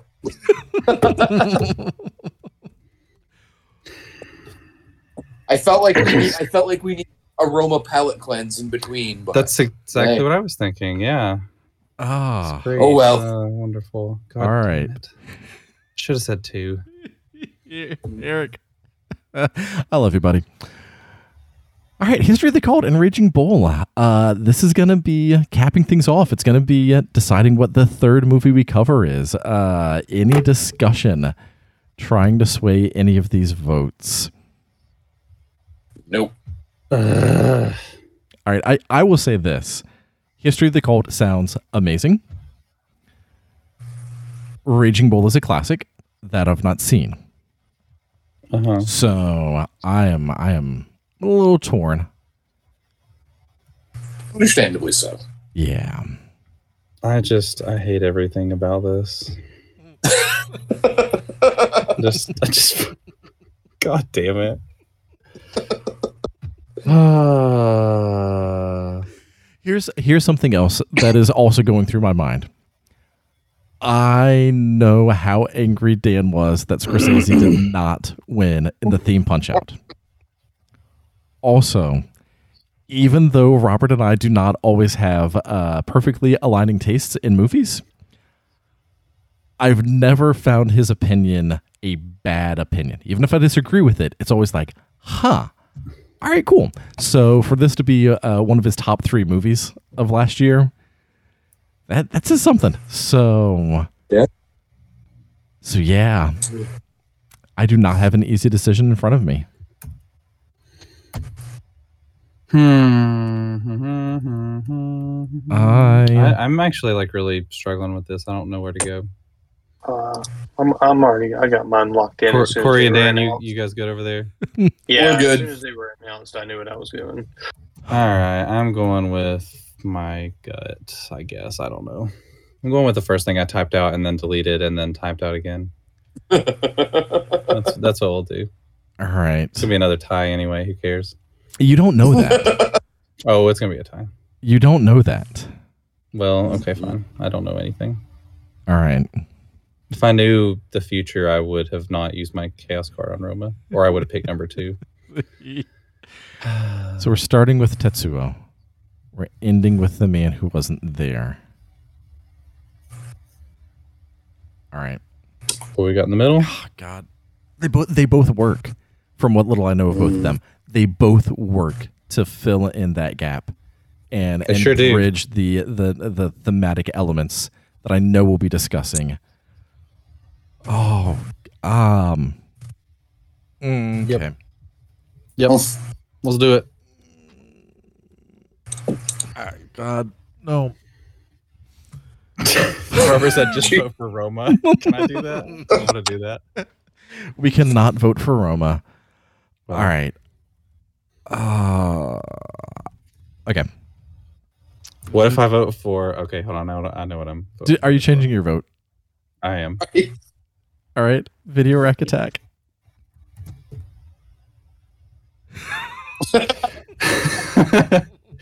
okay. All right. So uh, the Romaging Bull has Ah.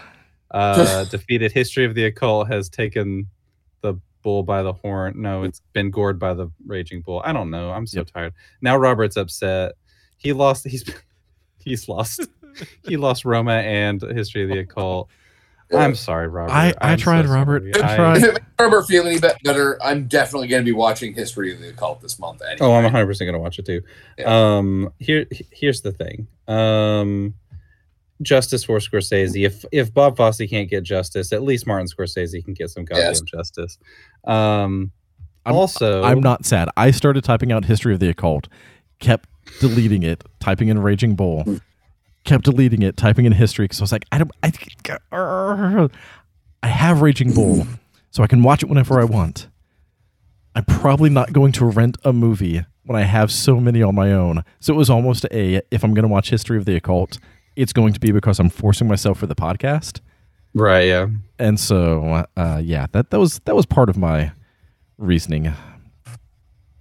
Oh wow. Uh, yeah. Also, and part of me was just like, f- for purely uh, listening purposes, I was like, well, I mean, I feel like more people would listen to an episode on Raging Bull than History of the Occult. I don't know, dude. I don't know. I don't know. I mean, again, History of the Occult was the fuck was the top audience pick. I don't know. Maybe I'm Yeah. I don't know anything. yeah. Mm. You, you, as you were thinking about what do our listeners want, you literally voted against the thing that the listeners like overwhelmingly said that they wanted. That's true. Um, but you know, they also wanted Raging Bull, so they can't be too mad. That's true. They they wanted Young Frankenstein more than Raging Bull, though. That's fine. Good. I'm sorry. We can't all get what we want, as evidenced by Roma I'm so not making it and Wings of Desire not making it. Wow, All these other things. You know, I'm, I'm not. I I can't abide this shit anymore. Like, I love how angry you get at the end of every punch out. I'm mostly just tired at Wow. this point. I'm So- so exhausted. so with all with of this. the movies, I'm happy about these movies, though. These are good movies, probably. Except Tetsuo, I'm I'm still afraid to watch. It's only an hour, dude. Uh, You're fine. Of all the movies that went into the skull of the decisions at the beginning of this episode, The Tragedy of Macbeth, Roma, Young Frankenstein, Raging Bull, History of the Occult, A Field in England, The Man Who Wasn't There, Dead Men Don't Wear Plaid, Dead Man, Tetsuo the Iron Man, Wings of Desire, Rumblefish, Persepolis, Frances Ha, Ed Wood, Lenny, Eraserhead, Down by Law, La Haine, and Polytechnique. We arrived at Tetsuo the Iron Man, Raging Bull, and The Man Who Wasn't There. yeah, good for you, Nathan. Wow. Good for you. I'm I- thrilled the man who wasn't there is on here though. I, that was that was one of the big ones for me. I came into this hoping that Tetsuo the Iron Man was one of the films chosen, and I was like, I'm going to take it to the end if I can. And I'm glad that that happened. and it, it almost didn't make it in. Uh, um, uh, yeah, Eraserhead going in with Dan's second pick almost almost had me saying like, eh, both of these aren't gonna make it. I don't think uh, Eric's gonna vote for Tetsuo. I know that he wouldn't necessarily vote for Eraserhead, but if the two went up against each other, I think Eraserhead's probably gonna win. I it it almost I would have voted for Tetsuo. Really? Mhm. Yeah, that's, Yeah. That I um, I don't think I voted for Tetsuo a single time through this, so that's funny. um, yeah, I would have voted for a Tetsuo over Eraserhead. Me too. We we also uh, had a very um, eh, we, we we went almost the entire time without having to use any tiebreakers, and then we get down to the end and the last five pairings. All five of them. Unbelievable. Uh, well, fellas, this has been Oh, great. I love it. I'm so happy. I'm so sad at the same time. I don't know what to think of anything. I'm so tired. Are You ready? To, should we? Should we end this? We good? should, we should go got ahead and end thoughts? this. All right. Uh, and Corey uh, will be joining us for at least one of these. I have a feeling I know which one he's putting on the top of his list. Yeah, wonder which one.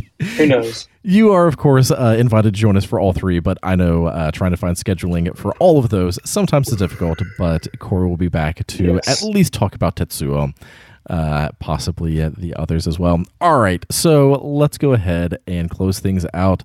Uh, Corey, we will start with you this time. Where do you want people to follow you on social medias? Um, I mean, you can follow me on Instagram, c underscore Simpson one one zero seven.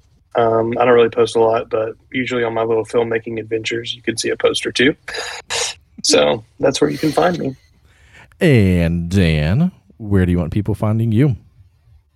You can still find me on Twitter at from HBO to Front Row. And Eric, where can people find your bowls raging? Um, God, all, so much raging on Twitter at the Chimerican, T H E C H I M E R I C A N. Uh, Instagram at Chimerican Reviews and on Letterboxd at Eric J A Y. And you can follow me slash the podcast on Facebook, Twitter, Instagram, Letterboxd at Video Monster Pod. Uh, and sorry, I got a little distracted because in the middle of the night, my son, who is uh, unfortunately coming down with a little bit of a cold, is just so adorable, and that's where all of my attention just went.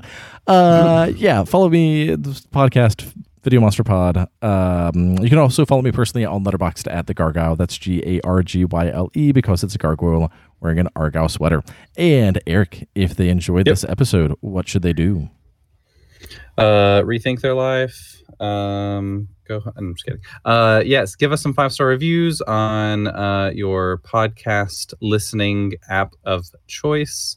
Uh, spread the love of video monsters. Follow us on social media. Share us out there to the world, uh, so that way other people can come in and listen to us rage over nonsense. Uh, and then uh, have some fun uh, doing some deep dives into these movies that have won. And Dan, uh, why should they keep coming back? Uh, they should keep coming back because they're going to hear us talk about those three movies that we just spent uh, three hours perseverating over and pulling our hair out and, you know, just ruining the day we've decided to ever do these types of things. But yeah, come check us out when we talk about Tetsuo Raging Bull and The Man Who Wasn't There. I'm so excited for this month, guys. Like I didn't think that Black and White was going to make it to the end of the themes. I certainly didn't think that that Tetsuo was going to make it to the end of this one. I am, I am Just very full of surprises. full of surprises, and also, uh, who knows what that means for future punch outs. All right. Uh, yeah, and be sure to follow us in Discord where you can listen along at live as we record these, usually Tuesday nights at around 9. Sometimes that varies depending on uh, whether or not any of my kids are sick. Apparently, it is the deciding factor for the last couple of months. Uh, so yeah, follow us in Discord. The link is in the episode description. You can also find links to pretty much everything that we do uh, in Linktree. Uh, Linktree slash Video Monster Pod. Uh, so same handle as all the other socials. And uh, yeah, I think I think that's it. Any final thoughts about this Punch Out? Uh, it all went wrong, but it also went right. So I mean, you know, it's it's fine. And yeah, we Good complain every time. but We always enjoy talking about the movies we talk about. Yeah, Yeah. we have yet to go wrong and absolutely. So I'm very curious about Tetsuo. I feel like it's definitely one of those movies I'm gonna have to like watch in a corner somewhere so nobody sees me watching it. And, yeah, uh, don't watch it with your kids. Uh, yeah, Iron Man's definitely a, I mean, a cinematic masterpiece. Definitely one of exciting to- best films. that's that's just about to make. I'm sorry, I could not help myself. I was just about to make the same joke. It's fine. That's a, yeah, it's okay. All right, I'm- go to bed. I, I also love uh yeah with with the beauty of these chaos brackets uh, or the the popcorn punch out that we get to the end and we have a nice variety of uh, our, our guest pick with Tetsuo with a very classic very like cinematic masterpiece pick of Raging Bull and then uh, one that I was super excited about to talk about from the start of all this so once again even though two of those were ones that I added, I feel like we've got a nice balance. All right, we need to end things. That's been it for this episode of Video Monsters, where we take movies seriously, but not ourselves. Good night, everybody.